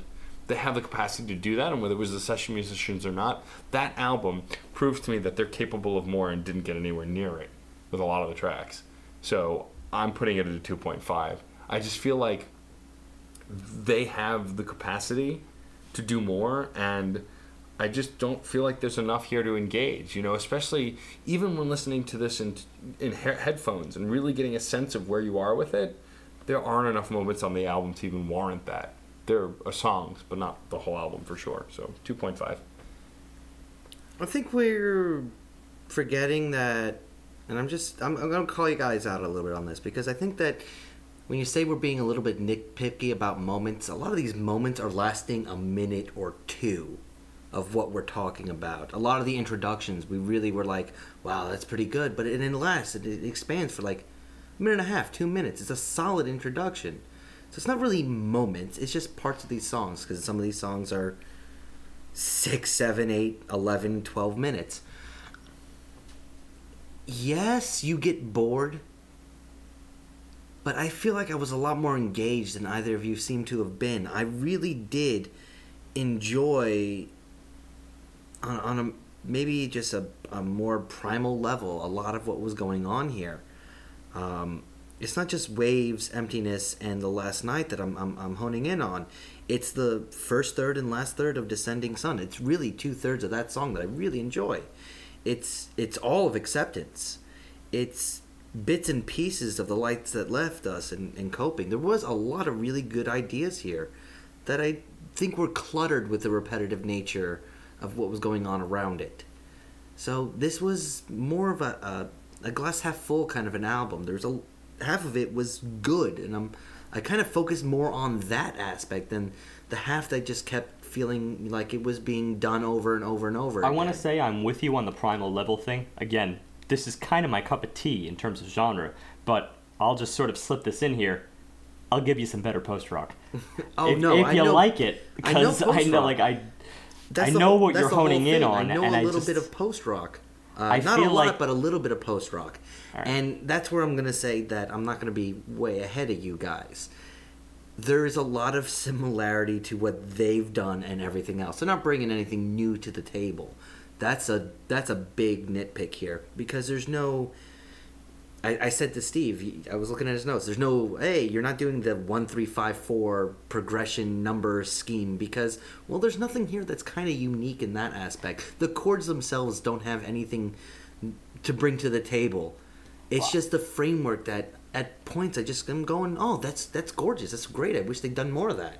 Well, you, you, you commenting on that is interesting, and I should say the fact whether I choose to sort of like break down a particular section of a track or whether I don't is um it, it, it varies from song to song. I it, it tends to be born of the fact that I'm a musician, and especially when I really love a certain section, I love to discover how it is made.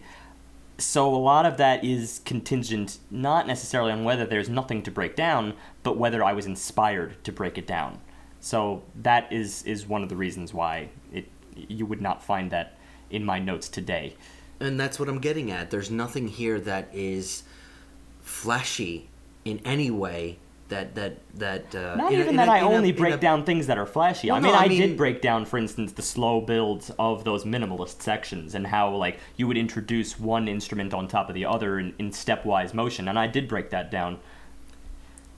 But I'm saying that there's nothing here that is inspiring you with a new idea. That's what it. That's what it, it boils down to. That there's is true. nothing that's giving you any sort of uh, inspiration or insight into another aspect of music that makes you want to push it. As far as I'm concerned, that this is, is telling. this is post rock 101 in many ways. that that's telling for this album. Uh, it's The fact God, that I, I like post rock means that 101 is still good. still, still say that. it's it's like I was saying, it's telling for this album. There's really nothing here that's pro- propelling the genre, and for all the connection to theme work that we're finding is is there is is pretty pretty good thematically. We said before, there's a little bit of the art getting away of the composition.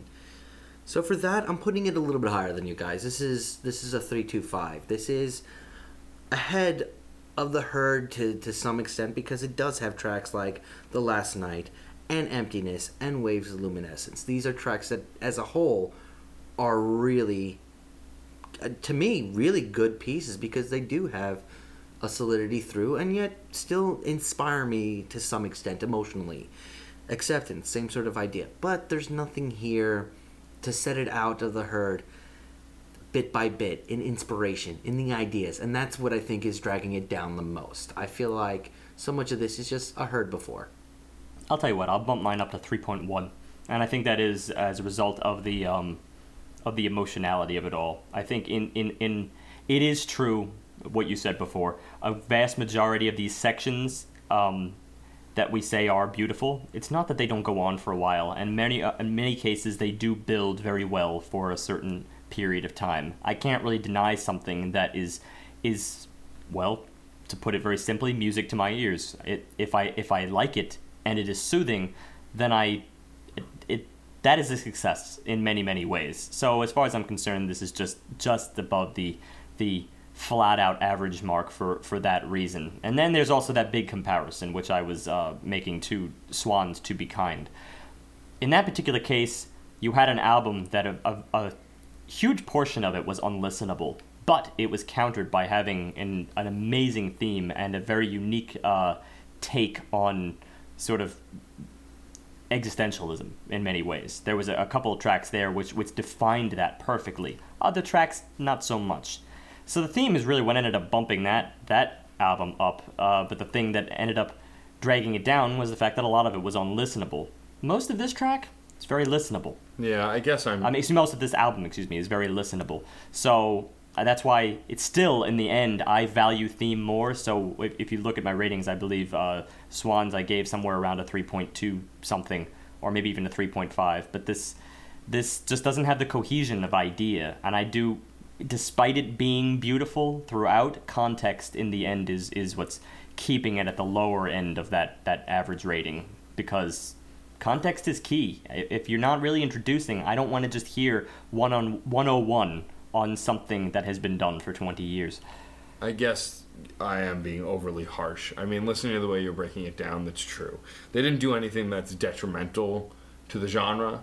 They're not hurting the genre. Whereas what my comparison to Naked Ladies, they were really hurting the genre of pop. They were they were making cookie cookie cutter garbage that we could have done without.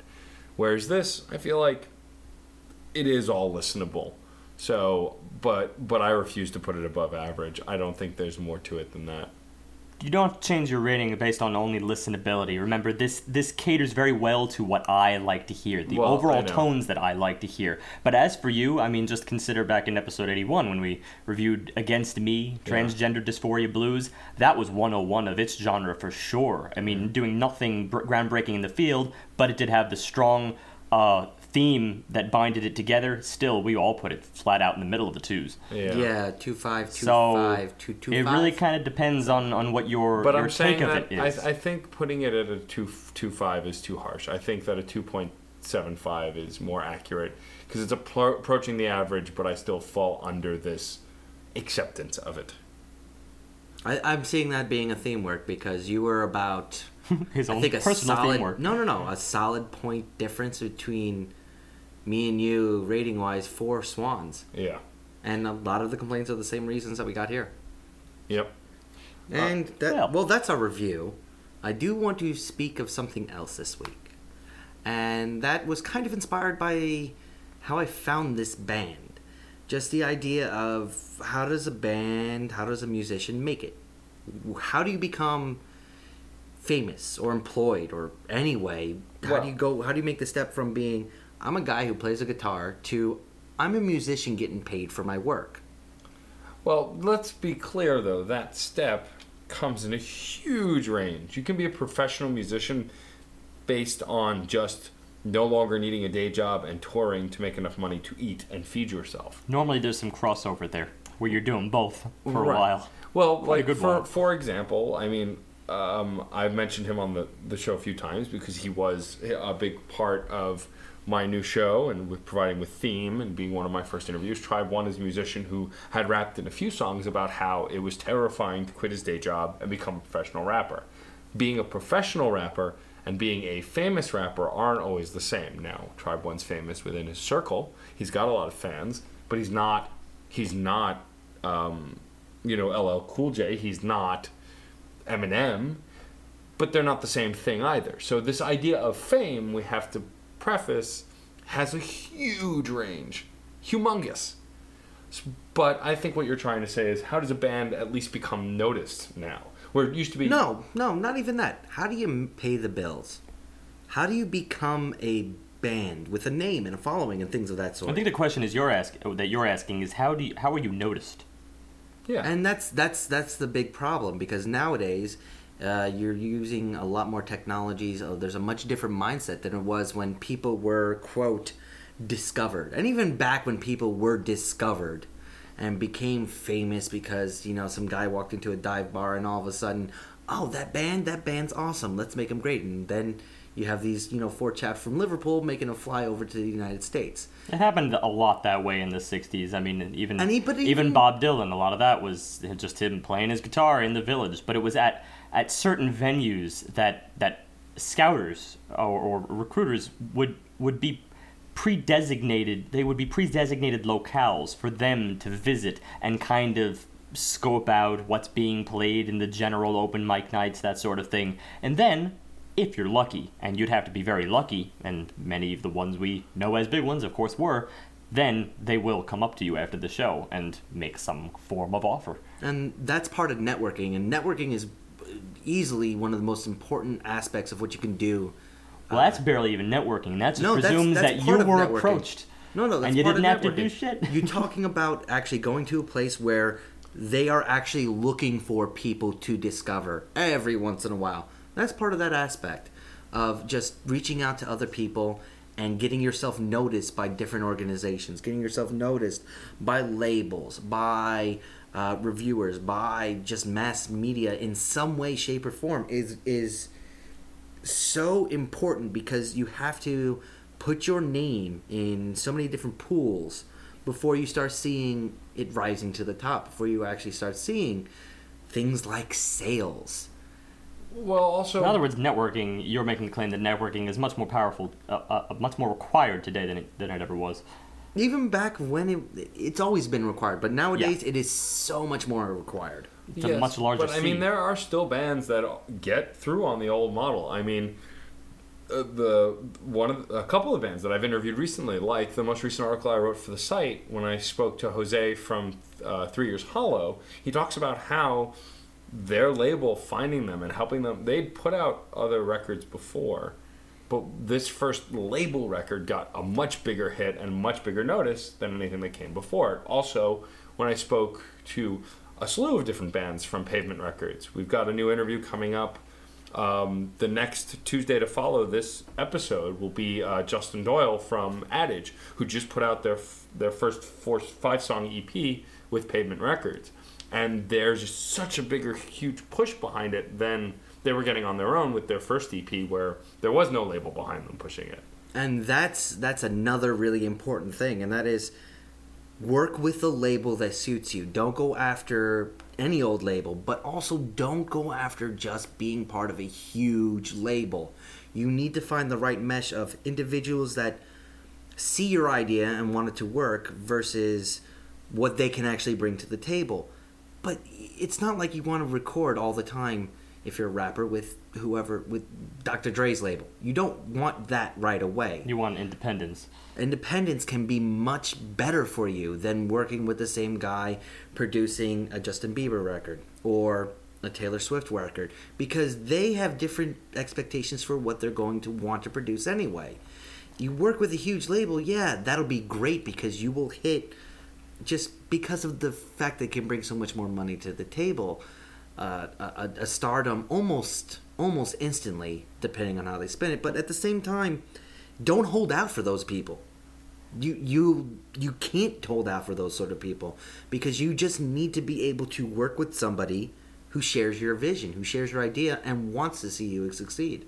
That all depends. I mean, for one thing, I do believe it is a very advantageous thing for you to probably get behind some other band, some other much more well-known band, and and play as the opener for that band. Because eh, I mean, even if you may want artistically, ideally to to separate yourself from that particular artist, just the numbers that you're going to be getting about people who are going to that show and then end up seeing you as an opener because well you they got to wait through you in order to get to the artist they came to see they you had that chance there to win over so many people.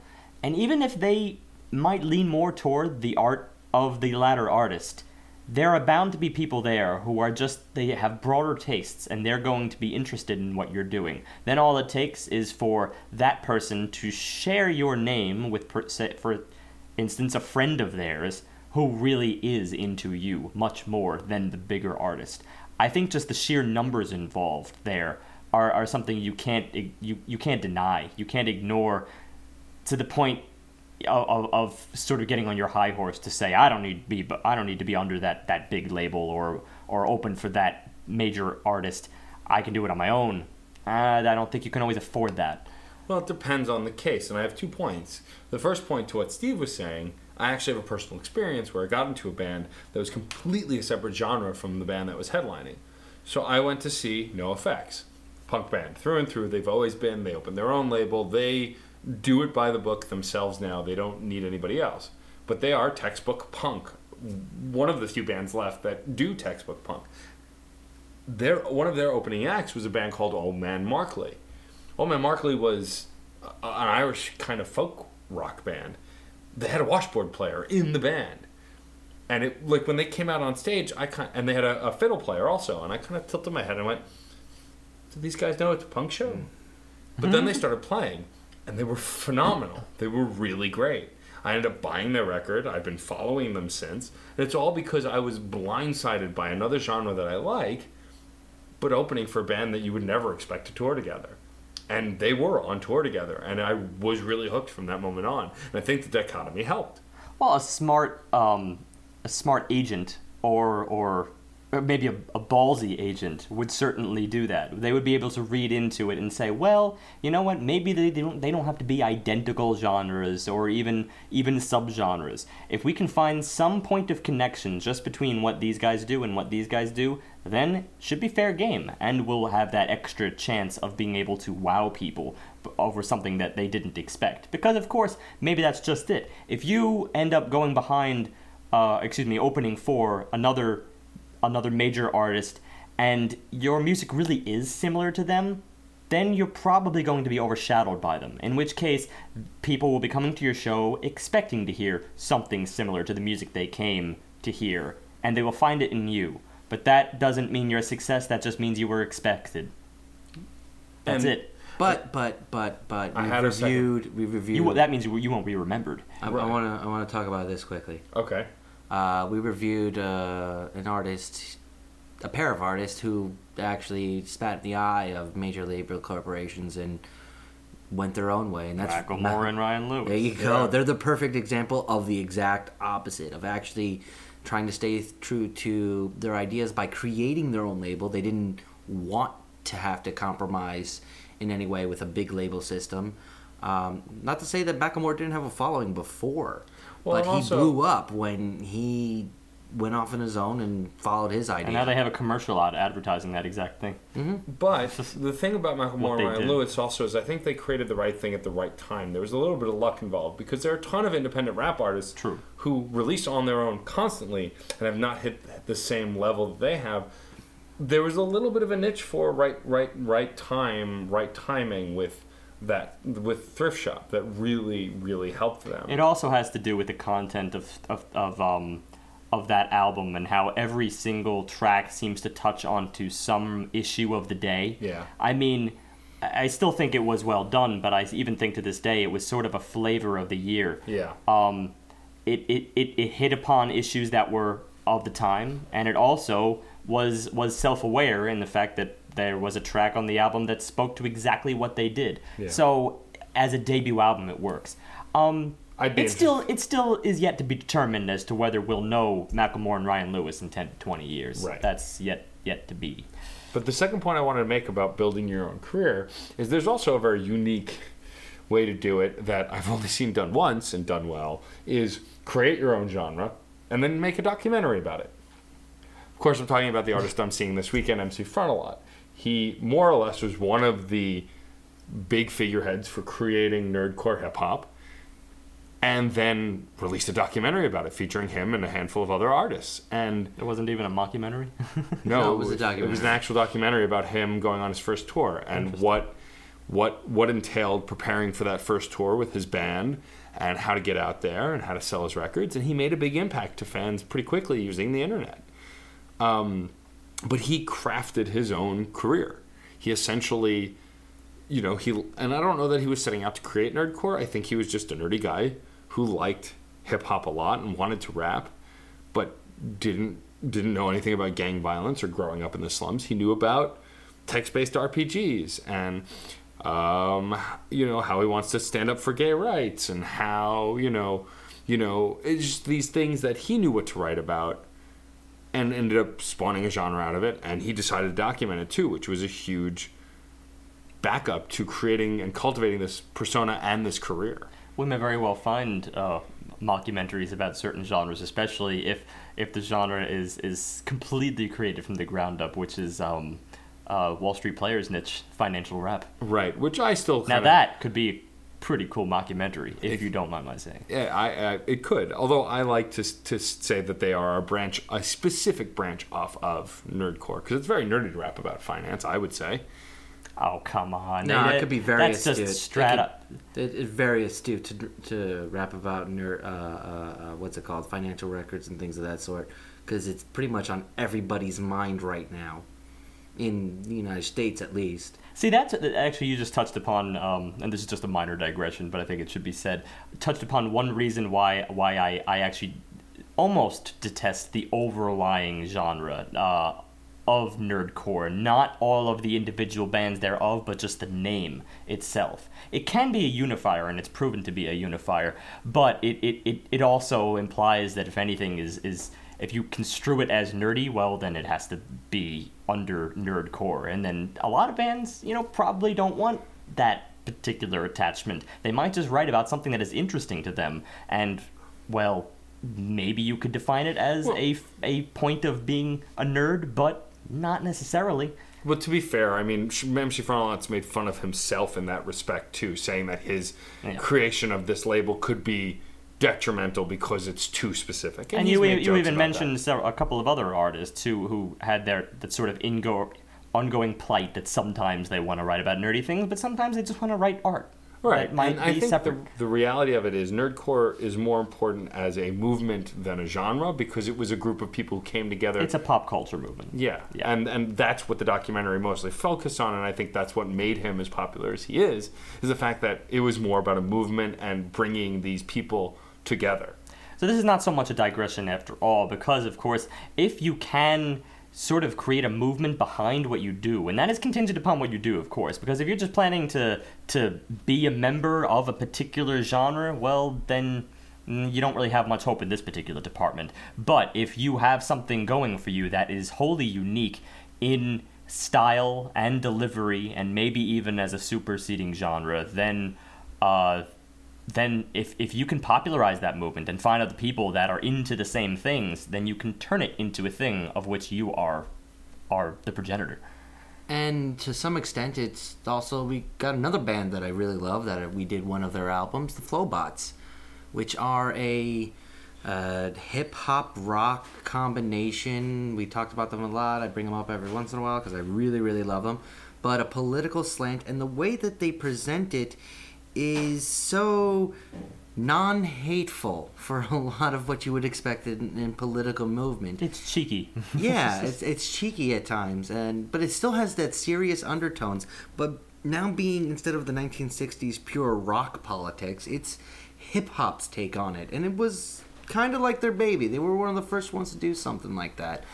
Uh, they coupled this with the idea of making it a way of life, of what they're preaching is what they practice. They have followers. They created at the same time uh, a political comic book online to kind of go co- to coincide with all the stuff that they were, you know, at times preaching about.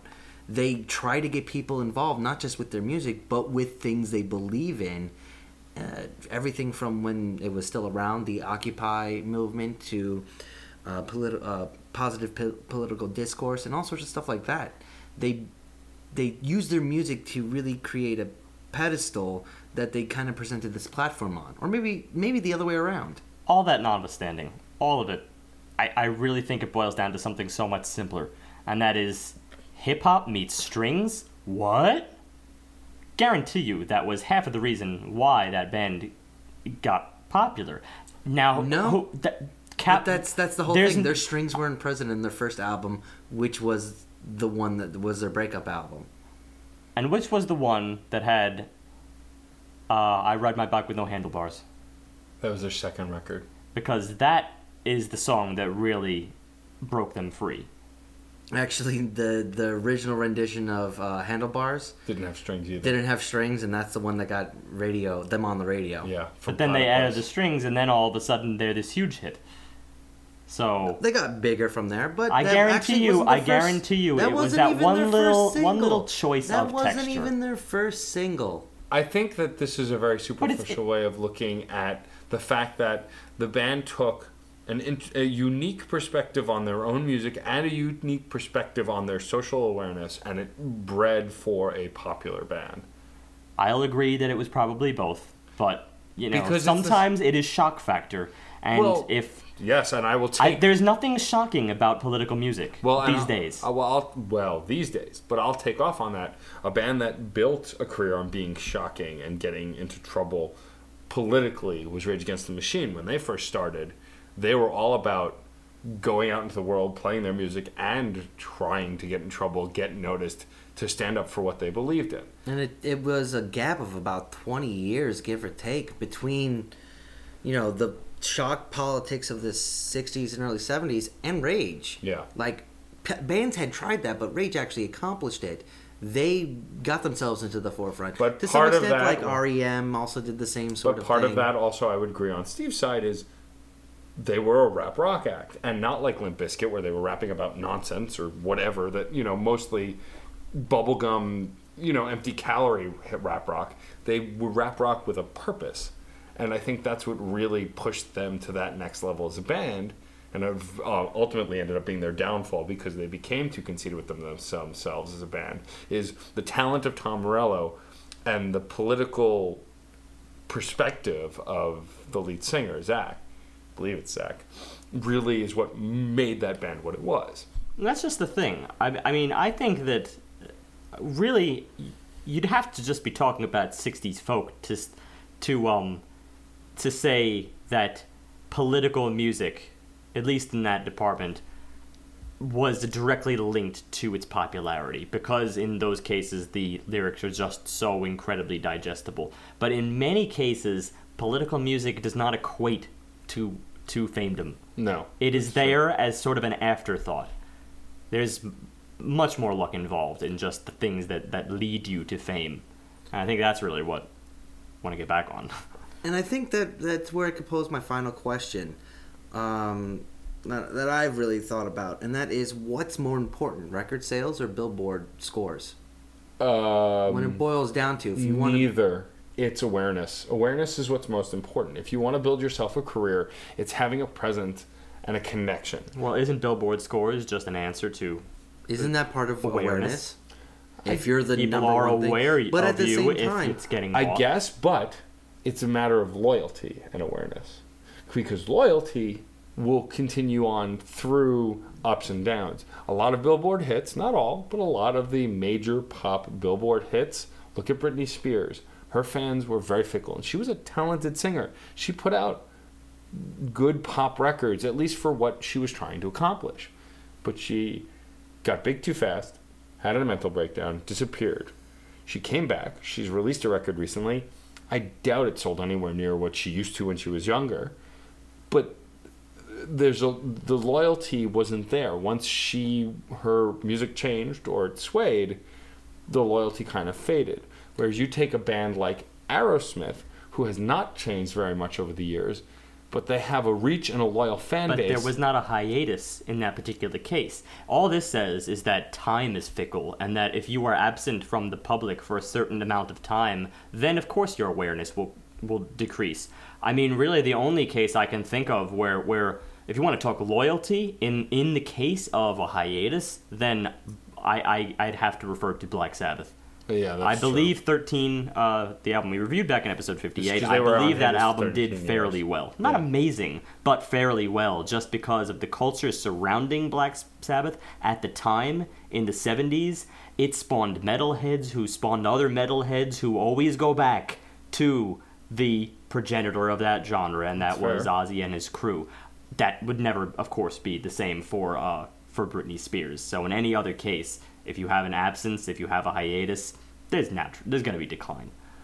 And I would say that loyalty, which is, I, I guess, as you would explain it, going back to a band over and over and over again, that's that commutes to sales. If a band is loyal, I mean, uh, if a if a fan is loyal to a band, they will go out, they will buy their things. They will go out I- and continuously buy paraphernalia. I would say buy compilations. So sales are actually not just the money aspect, but sales, what you can generate, is more important than reaching number one on the Billboard. I would th- well, I would say that also because when it comes to sales and loyalty, if you're an artist now who's independent and you're putting out your records on Bandcamp or you're putting them out on SoundCloud or whatever else that's not a CD in the store, people have direct access, and if you have those fans who are loyal, new album comes out, it's instantly online when it comes out. You purchase it, move on. You know, if if it's accessible that way. You know, if it's a Billboard hit band, I mean, they're still relying mostly on CDs or iTunes.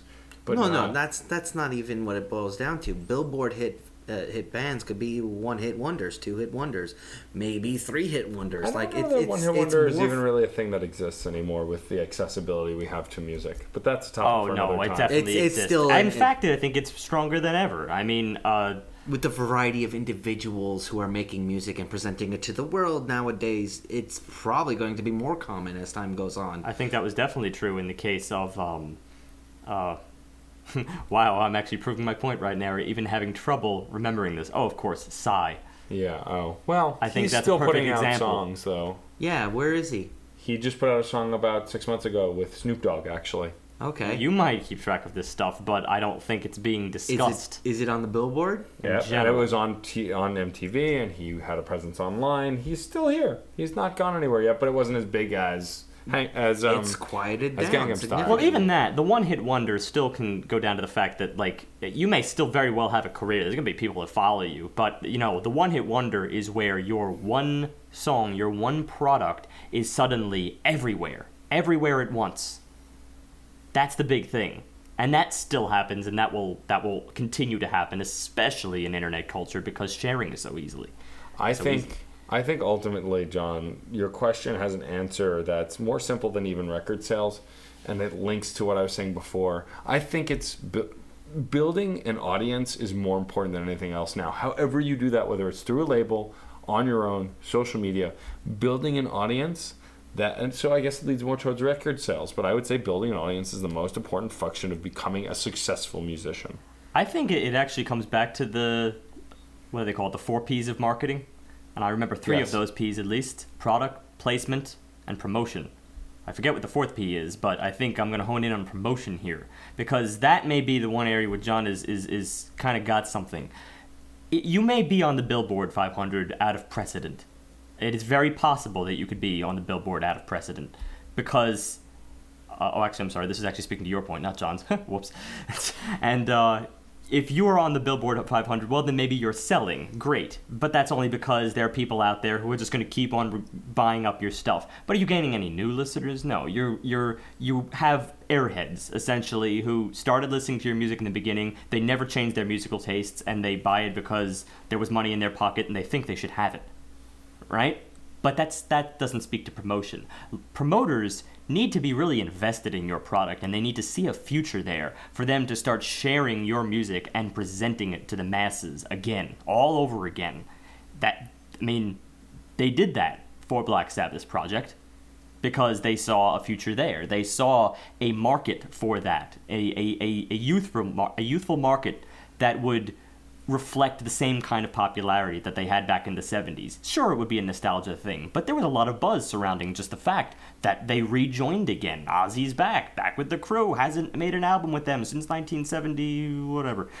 And that's just the breaks. A lot of times that will happen in the case of a band that has a good image, also like uh, like Mumford and Sons. Great Or- image, or, or at such a least- wholesome At crew. least notoriety in one way, shape, or form. At least notoriety. But a lot of bands that you will find on the Billboard 500 have have passed their their prime in terms of wowing a new audience with a brand new image. Their image is the same as it ever was, and it will only reel in the same crowd, not new ones. Yeah, essentially the reality is if you can keep putting- Promoters won't trust that, is Yeah, what I'm saying. If you can put butts in seats and ha- and have pi- people buy and share your music, it's the same logic that some artists release albums for free on Bandcamp, because the idea that a free album will promote itself. You don't have to promote it because someone will buy it and get take get it and go, "Hey, dude, I got this album. It's free and it's great. Go get it." It's probably the one area which we didn't touch upon today. Instead of talking about how to get famous, we, we kind of drifted over how to stay famous. Eh, you know, I think it, it, it's all connected, and we can always return to it. Um, I think this, though, I think John did bring up a good point, though. It does lead more towards building an audience, keeping an audience, and making those record sales, or sales in general, will keep you alive longer. Yeah, just by building a community. Yeah, that's what it, that that's what negates what down I to. just said. What? Wait, what? What are you no, talking the about? whole thing about promotion is that billboard sales may not necessarily. No, necessarily. no, we're equate- talking about audience sales, not billboard sales. Like the idea that you're, if you're making money, it's through your audience, it's through this promotion, it's through the connection you're making, not through the vapid just sales. of buying record. uh, that selling- billboard sales don't always equate to promotions. Right. Yeah, Yeah, yeah. yeah. That makes sense. It, it, getting equate, people. it equates it's- to blind listeners who were into you in the beginning. Yes. Yeah. There you go. All right. Why don't you take us into our spam, Steve? What a roundabout ending. Yep. Spam. Spam, spam, spam. What a stuff of unambiguity and preservedness, of valuable familiarity on the topic of unexpected emotions. By Buckeye Drug Rehab. And what was that on? Wait, what? What was it posted on? Do you know? I don't keep track Probably of Does that it- stuff photo. anymore. Does it matter? No. Well, just because Buckeye Drug Rehab. Unambiguity. Unambiguity. And, pre- and preservedness. preserve. Is unambiguity a word? I feel like maybe John was is a further evolved form of spam bots. I would. I second that notion. You would. I'm okay with that. Um, so Pronunciation is. Typ- typically, at this point, we would be pr- uh, promoting how we're going to have a guest on for the uh, final episode of the month. Unfortunately, due to scheduling conflicts, uh, Rashmi will still be joining us, but she'll be joining us for the second podcast in October, giving us a two guest month in October. So we're skipping guests in September. Um, but so next week will actually be Steve's pick. I'm putting a lot on the table here. It has finally happened. I have my chance now to provide the uh, the counterpoint to one of my favorite bands of of present day, and that would be Saint Vincent, because there's only one other band that I think goes right in line with them in terms of being one of the most innovative bands that is out there today, and that is My Brightest Diamond, headed by Shara Worden, who is a brilliant composer. I love the stuff that she's composed, even apart from her work with My Brightest Diamond. Although I'm a fan of the stuff she's done with My Brightest Diamond ever since uh, their first album back in back in 2006. I'm very excited for what she has to offer, and if it's anything as quirky, which it is bound to be based on her previous work, and perhaps just as quirky as Saint Vincent, I think we're all going to be in for a treat. And what's the name of that record? The name of that record is "This Is My Hand." Interesting. Seems like it's putting a lot on the table too. That sounds like it. At Um, least the hand. Yes, at least I was thinking of a poker thing, but never mind. Well, John, of course, will go more literal because he's John. Yeah, he is. No, Steve. Look, He this is John. No, you are John. This isn't. This is my hand John's pointing to his hand, audience. with my I other. haven't done that in a while. Which is which is Don't don't encourage John. these are my hands. It's No, a- those are your it's fingers. Cyclical. It's cyclic. Those are your fingers. I'm pointing with my fingers to my. This is my fist. I'm punching you in the face. good And, counterpoint. and on that note, and that wonderful counterpoint, remember, as always, music, Music is, is life, life, and, and life life is is good. good.